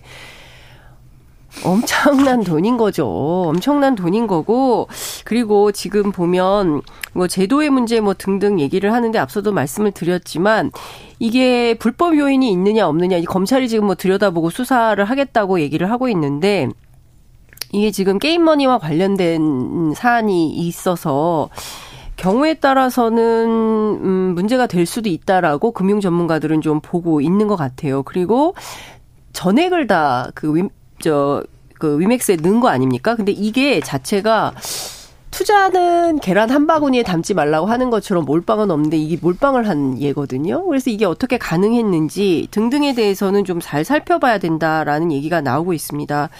그래서 사실은 경우에 따라서는 이게 민주당 안에 큰 폭탄이 될 수도 있겠다라는 생각이 좀 들어요. 그렇게 생각하시죠. 네. 이게 굉장히 국민 정서에는 굉장히 영향이 큰데 민주당에서 그렇게 보지 않는 것도 같아요. 그건 두 가지로 생각해 볼 수밖에 없죠. 김남국 의원이 뭘 잘못했어라고 생각하는 분들이 많이 있던가. 네, 있습니다. 아니면은 다른 의원들 나도 나도 투자했는데. 아유 그렇게까지 했겠어. 이렇게 생각할 수도 있다. 아니 근데 제가 취재를 해보니까 재밌는 얘기가 나오는데. 어. 네. 민주당 안에 세대 차이가 있다는 거예요. 네. 그래서 젊은 의원들은 아니 제도가 허용된 범위 안에서 투자하는 건데 이게 뭐가 문제야? 할 수도 있는 거지. 그리고 불법이 아니지 않습니까? 할 수 있는 거 아닙니까? 이런 얘기를 한다는 거예요. 그 민주당 젊은 의원들은. 그런데 연세가 있는 분들이 있잖아요. 586 이상. 이분들은 주식이든 코인이든 이런 거 하면 안돼. 아, 공직자는 공직자가 왜 이런 거를 해 그리고 나서 구멍난 운동화 신고 나는 라면만 먹는데 이런 말을 하지를 말든지 왜 이렇게 해서 국민들로 하여금 어, 당신들은 앞과 뒤가 다르다, 내로란불, 이런 비판을 듣게 하냐. 이런 거, 이게 문제다. 네. 왜 이런 소리를 듣고 다니냐. 도무지 납득할 수 없다라는 이 선배 그러니까 세대들이 있는 거예요. 그래서 선배 세대와 후배 세대들 간에 이 문제를 대하는 세대 차이도 있다. 그러니까 이런 얘기도 하더라고요. 척한 게 저는 솔직히 제일 역 겹다라는 표현을 쓰고 싶어요. 역겹다까지는 좀 너무 심하고요. 심해요? 네. 죄송해요. 네. 조금 좀 비판하고 싶어요. 네, 네. 불쌍한 척, 가난한 척, 없는 척 했단 말이에요. 민, 저 그래서 보수 신문에서 민주당 의원들의 빈, 뭐, 빈곤 뭐, 마케팅, 가난 뭐, 마케팅, 가난 마케팅 얘기하더라고요. 본인 막 이러잖아요. 아우 돈이 없어가지고요. 선거운동 하러 가가지고요. 보좌진들하고 두 명하고 셋이 모텔에서 잤어요. 그 예전에는 저 라면만 먹었어요. 저 파스타 까르보나라 저 이거 몰라요. 아, 헤어진 저 구멍난 신발 신었어요. 운동화 신었어요. 이런 식의 척을 했잖아요. 근데 뒤로는 근데 가상화폐 막 투자하면서 막 돈 많이 벌고 와 그 계좌 보고 얼마나 뿌듯했을 거예요. 아니 돈은 많아도 그렇게 좀 그, 그렇게 뭐, 검소하게 살 수도 있잖아요. 있죠. 네. 검소하게 살수 있죠. 검소하게 해서 그러면 그렇게 없는 척을 해가지고 후원금 제일 많이 모았잖아요. 그러면 국민들을 속인 거 아닌가라는 생각이 드는 거예요. 거짓말쟁이. 그렇게 볼 수밖에 없어요. 아, 위선적이다. 음. 민주당은 도덕적으로 우위였는데 지금은 뭐 돈봉투 사건도 있고요. 이 또 코인 얘기도 나오면서 음. 그렇지만도 않다. 도덕적으로 민주당이 우위를 점하는 그런 시대는 지나가는 거 아닌가. 적어도 적어도 지금 비춰지기로는 그렇습니다. 그래서 지금 민주당 안에서 이제 의총을 열어서 이 문제가 세게 뭐 돈봉투 있었죠. 김남국 의원 사건 터졌죠.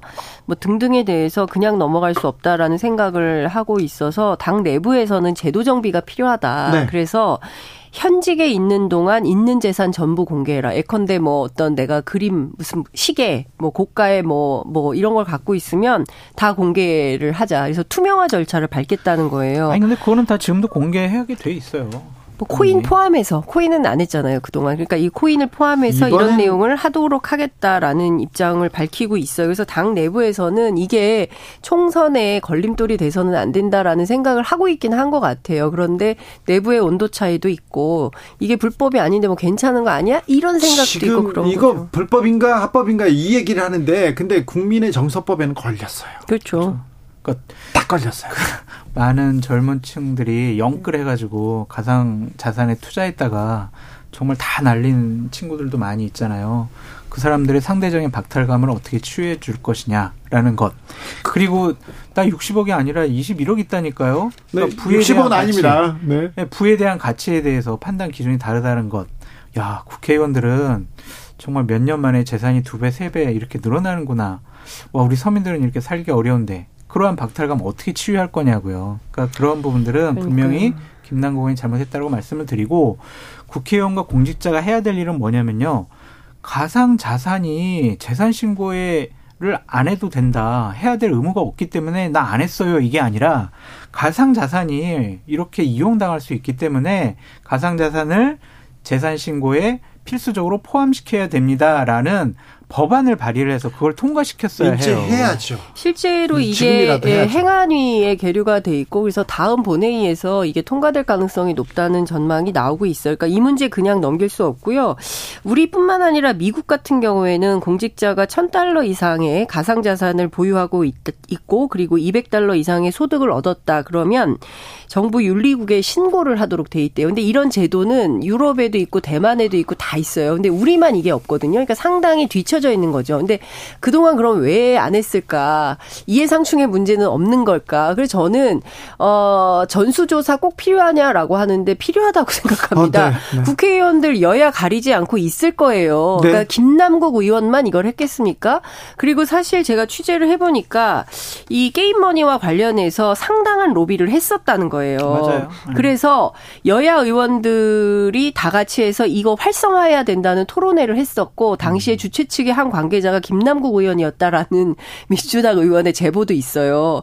그러니까 지금 무슨 얘기냐면 어 실제로 만약에 로비를 받았 했다고 한다면 이것도 조사가 필요한 이런 상황인 거죠. 그런데 여야 의원들이 다 같이 했었다. 그러면 이 여야 의원들 누군지 다 들여다봐야 되는 거고 검찰은 김남국 의원 하나만 딱 이렇게 문제 삼아서 김남국 의원에 대해서만 조사할 것이 아니라 수사할 것이 아니라 당시에 문제가 됐던 여러 의원들에 대해서 싹 다 들여다봐라. 그러니까 다 수사해라. 음. 이런 얘기를 할 수밖에 없는 거죠. 이렇다는 거죠. 위메드라는 회사가 위믹스라는 가상 자산을 여야 의원들에게 그냥 무상으로 이렇게 로비 형식으로 나눠준 거 아니야? 김남국 의원도 그거 받은 거 아니야? 이런 또 의심도 있으니까 이런 것들은 검찰 조사와 수사를 통해서 밝혀져야 그러니까 그 얘기를 정말 해요. 그러니까 김남국 의원이 위믹스라는 회사가 상장사고 대형 회사이기 때문에 상당한 그 거기서 발행하는 코인이라서 안심이 됐고 신뢰가 됐다 이런 얘기를 했는데 이거 진짜 기가 막힌 얘기다라는 얘기를 전문가들이 금융 전문가들이 하고 네, 있습니다. 지금 그게 그 시장에 영향을 미칠 가능성이 있기 그렇습니다. 때문에 네, 이런 얘기는 좀 어, 자제해야 되는데 조심해야 되는데 아무튼 코인 논란은 계속 커져갑니다. 돈봉투 사건을 지금 덮을 정도입니다. 그 정도로 큰 사건이에요. 그래서 어쨌든 방금 전에 김남국 의원이 사과의 말을 네. 했죠. 네.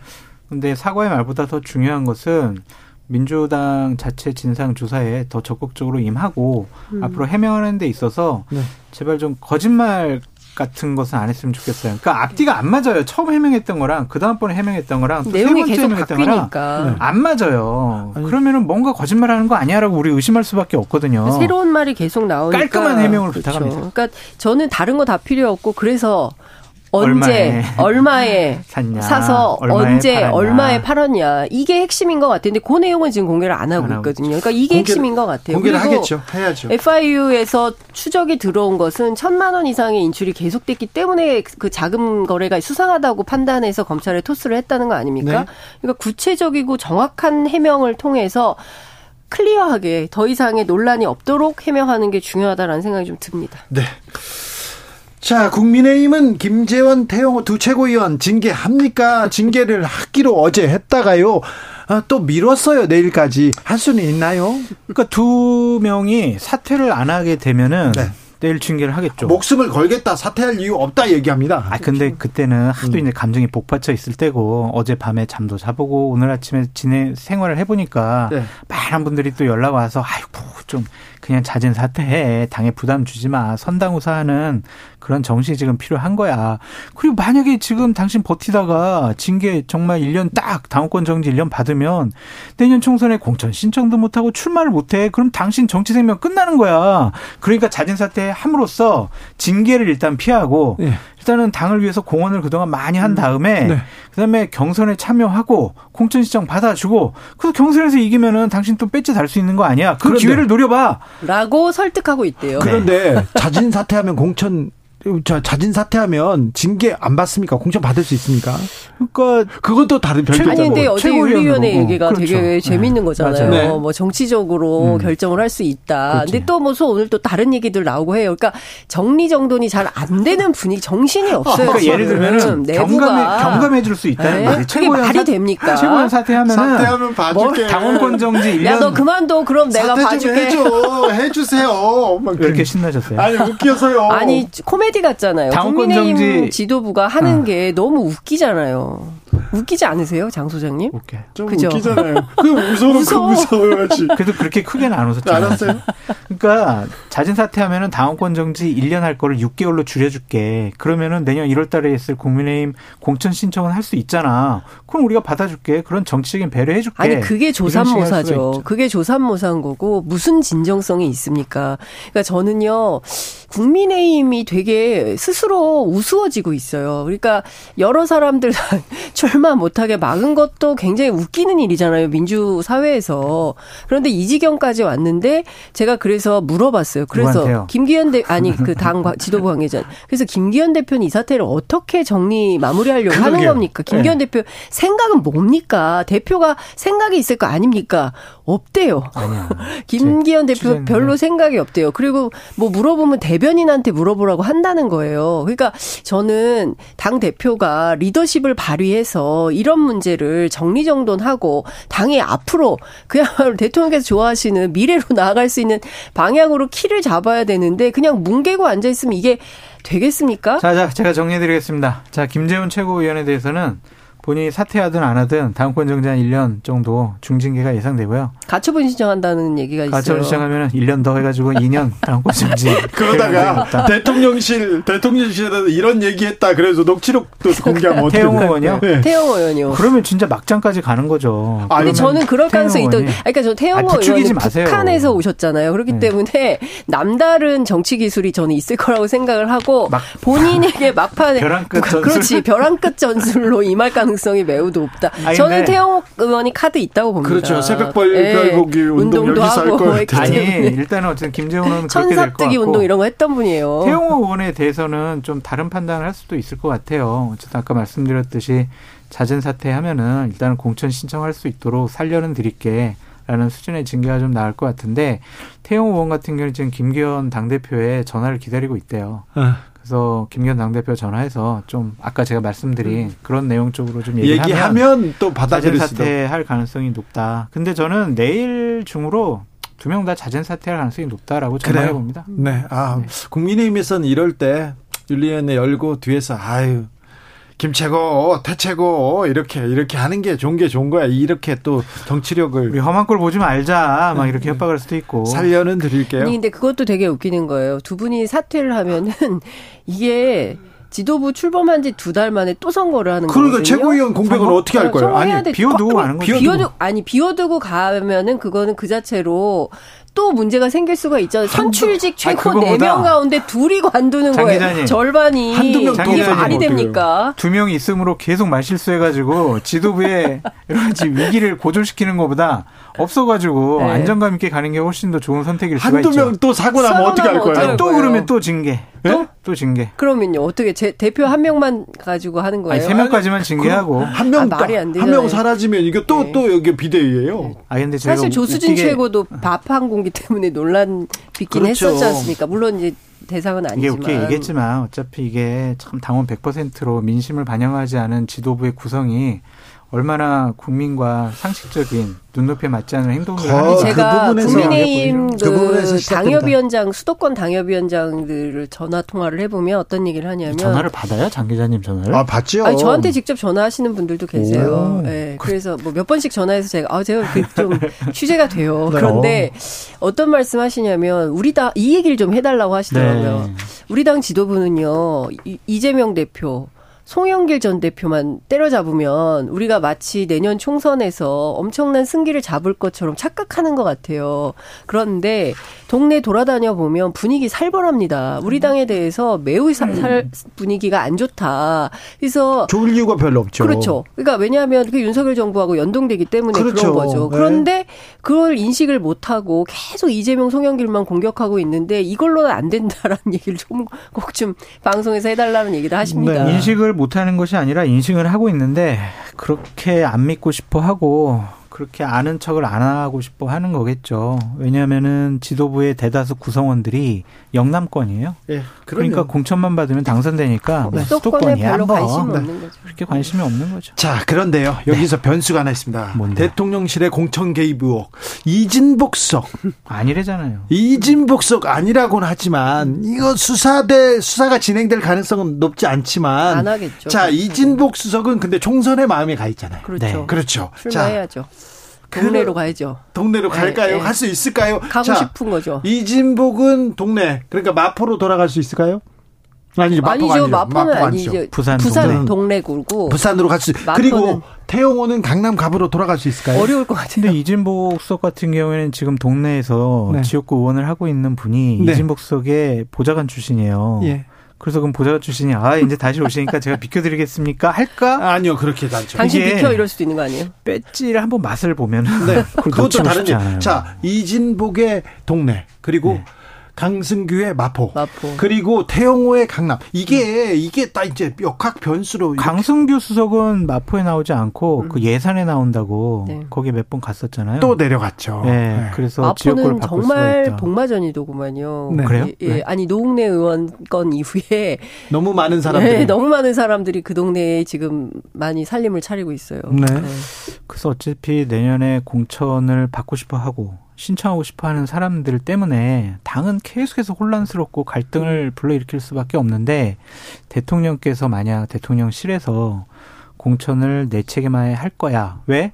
총선은 내 얼굴로 치를 거니까 내 책임이니까 그렇게 결심하시게 되면 당은 정말 수렁에 빠질 결심하시게 되면 당은 어려워진다 이렇게 얘기합니다. 이 대통령 지지율로 무슨 선거냐 이렇게 얘기하는데 음. 할 거래요? 그렇죠. 네. 네. 왜냐하면 이재명 당 대표가 있고 또한 이제 줄, 줄줄이 사탕으로 작년에 제가 민주 아니 저기 그 국민의힘 그 전직 장관 한 분 뵀는데 그분 말씀이 뭐 선거 관련해서 하면 대통령이 내년 선거는 내가 알아서 한다 이런 말씀 하신다는 거예요. 그래서 우리는 입도 뻥끗 못 하겠어. 그 자리에 있어서 얘기를 못 하겠어요. 이런 말씀을 하시더라고요. 아니 본인이 내가 알아서 한다고 하는데 우리가 어떻게 개입을 합니까? 그 자리에서 무슨 말을 할 수 있겠어요. 이런 그러니까요. 얘기를 해요.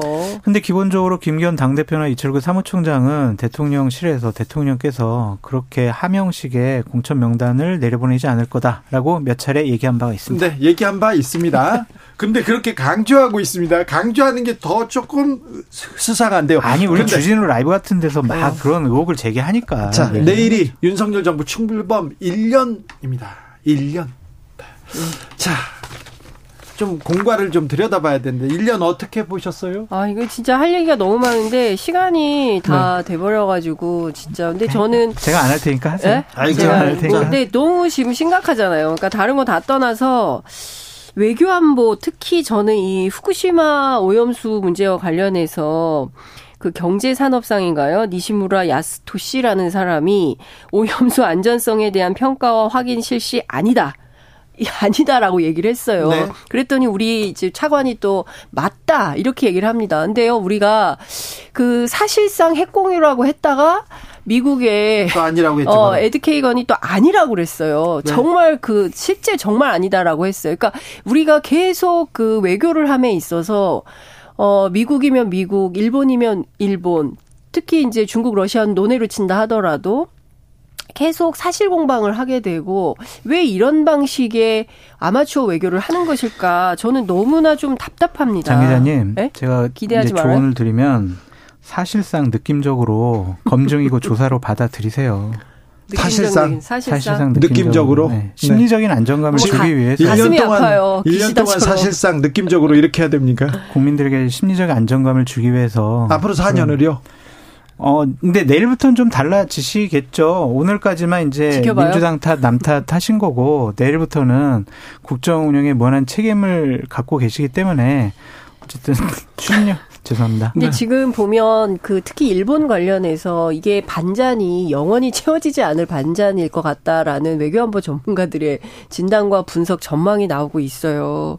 그리고 지금 우리가 모든 외교의 중심이 가치 외교 중심이거든요. 근데 이게 가치 가지고 우리가 얻을 수 있는 게 뭐냐? 실익은 없고 실제로 낡은 이념만. 그래서 우리만 가치를 외치면 예, 뭐예요? 그러니까요. 그리고 그렇죠. 그게 포인트죠. 그리고 또 하나는 그래서 문재인 선생님 같은 경우 외교안보 석학이신 선생님 같은 경우에는 다시 부시 시절의 네오콘이 대한민국에서 살아온 느낌이다 이런 평가를 하고 있습니다. 그러니까 계속 미국 일색의 외통수 외교를 하다가 결국에는 예방 외교의 중요한 포인트를 놓쳐서 결국 우리가 손에 잡히는 아무것도 주지 못하는 상황이 음, 되면 네. 그때는 그걸 누가 책임질 거냐 이런 우려와 탄식이 나오고 있습니다. 드리면 뭐 1주년에서 정치권의 평가라든지 패널들의 평가를 많이 듣는데 국민들께서 객관적으로 바라보고 계시잖아요. 네. 지지율이 그렇게 높지 않습니다. 네. 지지율이 매우 안 장윤선, 좋죠. 장성철 감사합니다.